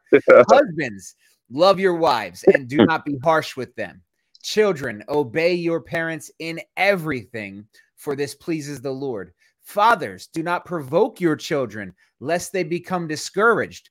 Bondservants, obey in everything those who are your earthly masters, not by way of eye service as people pleasers, but with sincerity of heart, fearing the Lord. Uh, FYI, I know that a lot of people want to look at bondservants and they want to think about slavery, right? But can we mm-hmm. be can we be very honest? The closest analogy to those bondservants of those days, though, is most of you working a normal job. Yeah. You work at McDonald's. You basically have the same life that a bondservant had. You are uh, uh, enslaved to the need that they provide for you, which is which is just enough for survival to keep you coming back. So it's sitting here saying same thing for you guys working that minimum wage job, not by way of eye service, but as as people pleasers, but with sincerity of heart, fearing the Lord. Whatever you do, work heartily as for the Lord and not for men, knowing that from the Lord you will receive the inheritance as your reward he just repeated what he said a minute ago. He said, Do everything you do, whether it's deed or word, as if it's for the Lord. Then he goes back and says it again. Whatever you do when you're working, work heartily as for the Lord. And then he says, You are serving the Lord Christ. Everything you do, you are serving the Lord Christ. And then it says, For the wrongdoers will be paid back for the wrong he has done. And there is no partiality. The reason he's saying this is because it's real easy as Christians for us to go, man, nah, man, I'm not about to serve that be, you know, be all uh what you know, this great worker for this guy. He's a terrible person, he's disrespectful. And back then, the bond servant getting treated terribly. Peter talks about this. He said, What does it glorify God if you get punished? For being disobedient. If you sin and get punished, that doesn't glorify God. But if you are uh, a, a, hard worker, you and you do nothing wrong, and they still treat you incorrectly, it is pouring coals on their head. it glorifies God because you trust God to be the one to b- defend his name. He don't need anybody to defend his name. You just be loving, you be Yeah. kind. And the hardest time to respond too, I mean, the easiest time to respond is when everybody's being nice to us, right? I mean, that's the easiest time. It's the hardest for us of responding properly when it's somebody hostile towards us or somebody we don't like. That's when it's a true test of your servitude toward man. And I always tell individual if they're nasty to you or they're intentionally doing that to you, glorify Christ. Treat them with love and glorify Christ. And you know, that's what we're called to do, man. We're we're called to turn the other cheek, man. And you know, I, I know there comes a line, you know, overstepping the boundary. I'm not talking about like letting somebody beat you up or come into your house and do all those things. That's not what I'm talking about. But I'm talking about if you, like Mike said, if you're dealing with a boss that is just nasty and heinous to you, uh, patience is key, love is key, and let's see if we can express it in those hard times and just look up to the Father and glorify Him and get better and better and better, and then maybe they can learn something from you. Amen.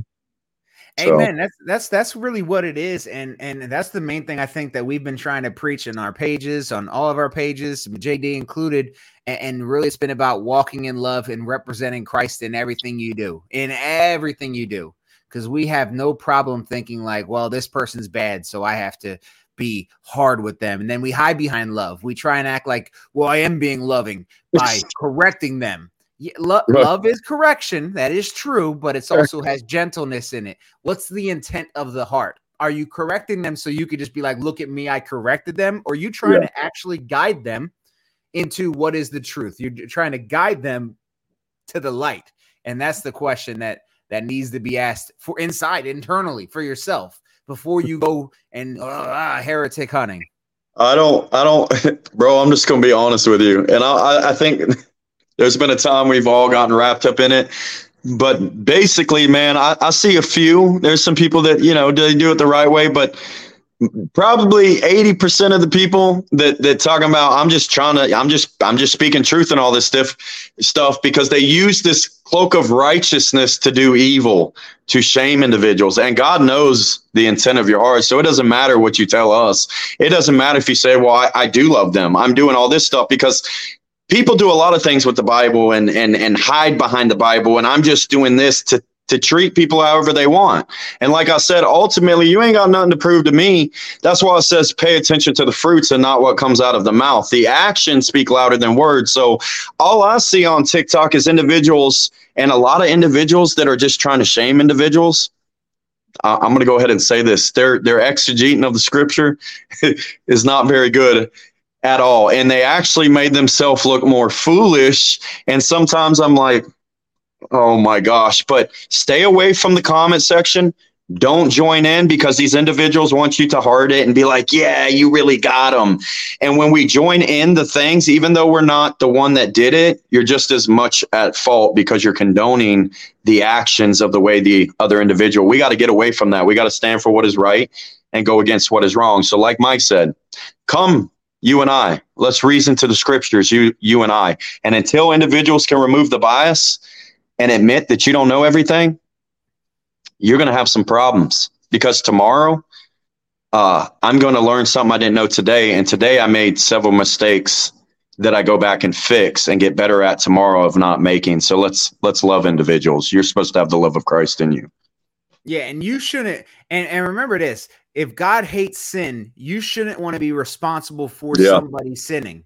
And what I mean by that is there's a reason why I do block people so easily. Not just because I don't have time for it, but at the same time, I don't want to be the reason why you're sinning against God. You're just sitting there screaming the atheists, right? I'm talking about them. Like I'm not about to be the, the target as you blaspheme God. I'm gonna just uh, pull myself up out of this situation. But as if you're one of those Christians that tries to play the humble, passive aggressive uh Yeah. note, are you trying to cause somebody to step into sin? Yeah. You're not provoking love. You're not provoking that fire to be burnt. Uh, uh, like like Justin said when he first came in here, stirring up fire. Instead, you're stirring up uh, arguments and stirring up division. So don't do that, guys. Stay away from that, um, and focus on the Absolutely. king.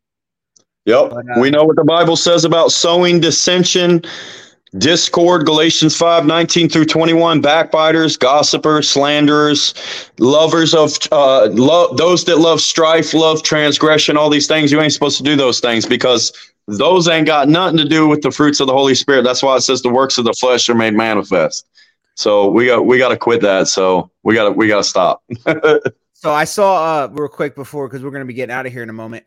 Earlier I saw a video. Someone said uh something. Uh, it's not my words, so I don't want to take them as mine. He said um that idols can't defend themselves. That's why false religions and false gods are always uh, need to be defended so heavily by people. And he points back to when uh, the Baal statues get destroyed, and they were like, "Let Baal defend him himself," right? And it made me think about how one, how we have like Islam that's super violent, right? Because Allah is silent because he's not real. But it also made me think about false doctrines. Why? Uh, sometimes I feel like the falsest of doctrines get the most offensive because they're def- they're the only ones to defend it. It's almost Yeah. like they know that their doctrine is indefensible and God's not going to defend that falsehood, right? But when you know that you stand on the truth, you guys don't have to defend God's name. Like at the end of the day, you could defend your faith, but if someone is attacking God, he can handle himself. He don't need you to step in there and become that person's target. Let them put their eyes on God. God God can handle that. He's a he's a big boy. He knows what he's doing, right? yeah And when we defend something, it's almost like we look at it as if it needs defense. Like, for example, if a dude that was three foot three was attacking Justin, I'm probably not going to jump in to defend Justin because I probably don't feel like he needs to be defended. Right. so, out of the fact that I just know he doesn't need to be defended, if I jump in, then he's probably like, dude, you, what did you do? I didn't need your help. Like, I'm kind of offended that you thought I needed that. Like, I'm good but I'm using this example as the point as like God looking at you jump in is probably like, what are you doing? I, I don't I don't need you right now. I, I got this. I'm I'm good. You go sit down, son. Sometimes we just defend him too much with the atheists. Like, Mike- you don't have to fight. Yeah, eh, let me chime in, man. Uh, you you made a good point because I think people are mixing up defending the faith and then just defending everything, right? Thinking they need to defend God. Let me let me give you a little quick simple thing on that. I don't care if Islam is teaching Islam. I'm not trying to go combat them, deal with them, debate them. Let them preach Islam. I don't care if an atheist is doing atheist things and talking about this, this, this, and this, and this, and then people want to tag me to come defend this and all this stuff. That's not me going to do that's not defending the faith. I, I got to go defend God. Nah, what I'm talking about is simple understanding of defending the faith is so if somebody's making a video saying Jesus is Lucifer, that that's defending the faith.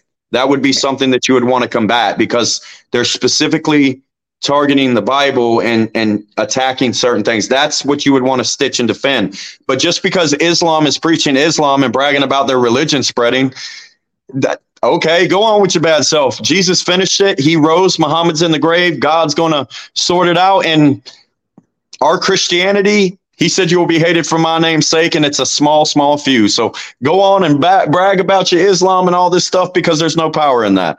You know what I'm saying? Once you do your correction, that's it. You shouldn't have to keep going back. Yeah. So, if like in his example, someone makes a video about Lucifer being said eh, Jesus. If you defend the fact and you lay out the biblical evidence, you don't need to go back and forth 37 times.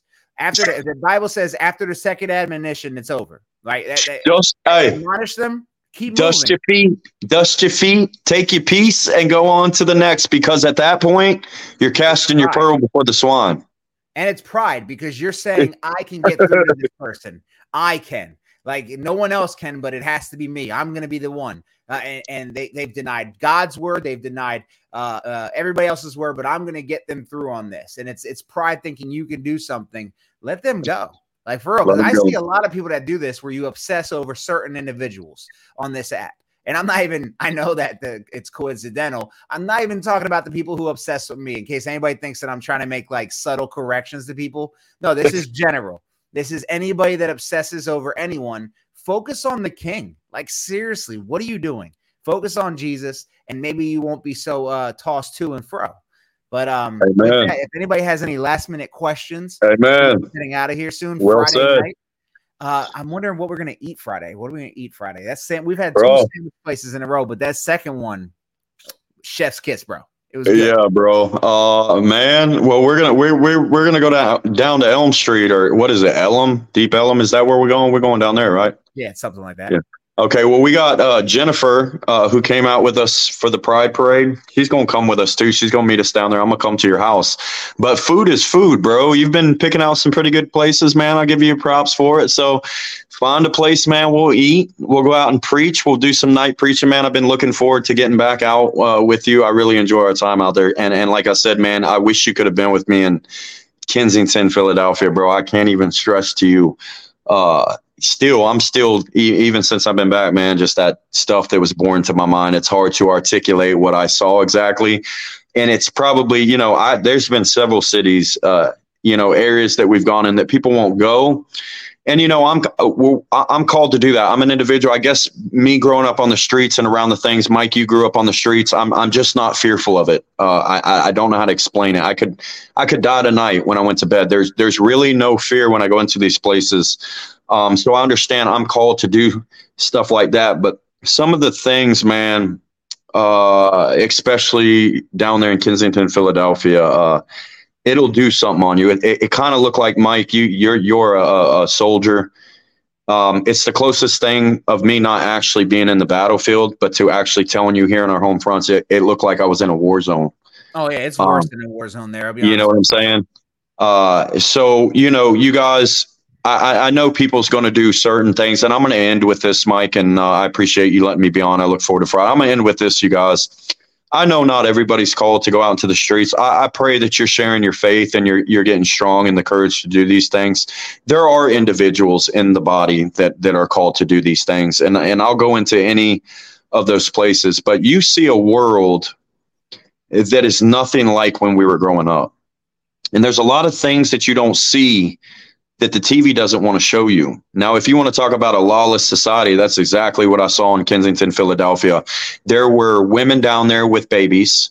There was women that I talked to that were going to be raped that night. There was missing children on signs that was probably amongst us, but you couldn't notice them because they were so emaciated.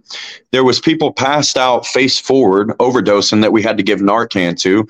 The drug dealers, I actually got a video of talking to 10 gangbangers that were standing outside the stash house, rotating in and out, um, and all sorts of things. And it looked like if you ever watched a video where it looks like people are suspended and they're moving slow in the air with some sort of technology, like zombies, that's what it looked like down there. It was very eye popping. It, it, it, you know, I, I grew up in the streets, not to that like that extent, but we sold drugs in the streets you know we did all those things so i just want to tell you man it's really bad in these inner cities uh it, it, it's getting worse and and when you see something like that uh, it, it really does something to you. So I want to keep encouraging you guys, man. If you guys, you know, I'm I'm getting back out and traveling, going to be going to other states, getting back to what we did four years ago. Mike, me and Mike have been talking about this. Hopefully, you know that he we can do this together. Um, and come into your area, we would love to have you guys. You know, I, I'm I'm not going to touch on the the voice of freedom, but everybody's seeing that movie. It's being brought to awareness. That's fine, but unless we actually are getting out and going to do something about it, it's just going to be another video where awareness was brought to the surface, and we all said, "Ooh, that's horrible." But it can also do things to individuals. We got to be about what we say. We got to be the light, and we're called to shine it into the darkness. So, with that being said, everybody is welcome with us. This is not a competition. I want to see more. I love you guys. Mike, thank you for allowing me. I figured, you know, you're up here by yourself tonight. You look a little tired. Maybe I could come up and spark, let a little spark under you. I enjoyed the live, man. I enjoyed this tonight. So, like I said, thank you, bro. You guys have a blessed night. And, Mike, I'm looking forward to seeing you Friday. Yeah, we'll talk tomorrow, most definitely on the phone, and and and get a good grasp of what's going on Friday. Uh, but with that, guys, I'm headed out as well. Um, I'll be over on TikTok for the little after show for a short period before I hop off and go to bed. Um, JD wasn't here, so I never said this. Make sure you subscribe and hit like and and do the all that button. stuff. If you want to contribute to the ministry, the funds are, I mean, the donation links are in there. And like Justin said, we want to do some stuff uh, outside of uh, where we're at. And obviously, we're t- looking at different routes when it comes to ways to finance that, especially with the ministry growing. And now there's things coming in in different areas. Um, so we definitely will, even if we can't do it at the size we want to, we're coming somewhere. That that's Yeah. happening. Um, whether even if even if it's a Texas tour, we hit Houston. Oh, it's coming. Antonio. Um, we're Oh, trying it's to coming. Um, out there. And the goal is not for us to just, we're not celebrities, right? We're not trying to come preach for you to witness it. We want to come bring it to people to where they learn how to do it. So Come it will be like four days, five days or whatever. And it's like for a couple days, we go out and do it and you watch, and then you do it with us. And then the last Yeah. day, you do it on your own Yeah. like a four day evangelism program for anybody interested or something like that, like a weekend trip, right? Where you, but by the time we leave, you're confident in doing it on your own. And if everybody that wants to be a part of it in that city meets us, you just met your circle right there. Oh, you're here, you're here, you're here. We can all meet up together. Then me and Justin just slide on back. Maybe do Yep. like a Zoom call once a month to check in with everybody that's doing street preaching. There's big picture, big picture stuff in the head. Um, so make sure you guys stay tuned. I'll see y'all on TikTok. Yeah. Love you all. God bless. And as always, go in peace. Peace.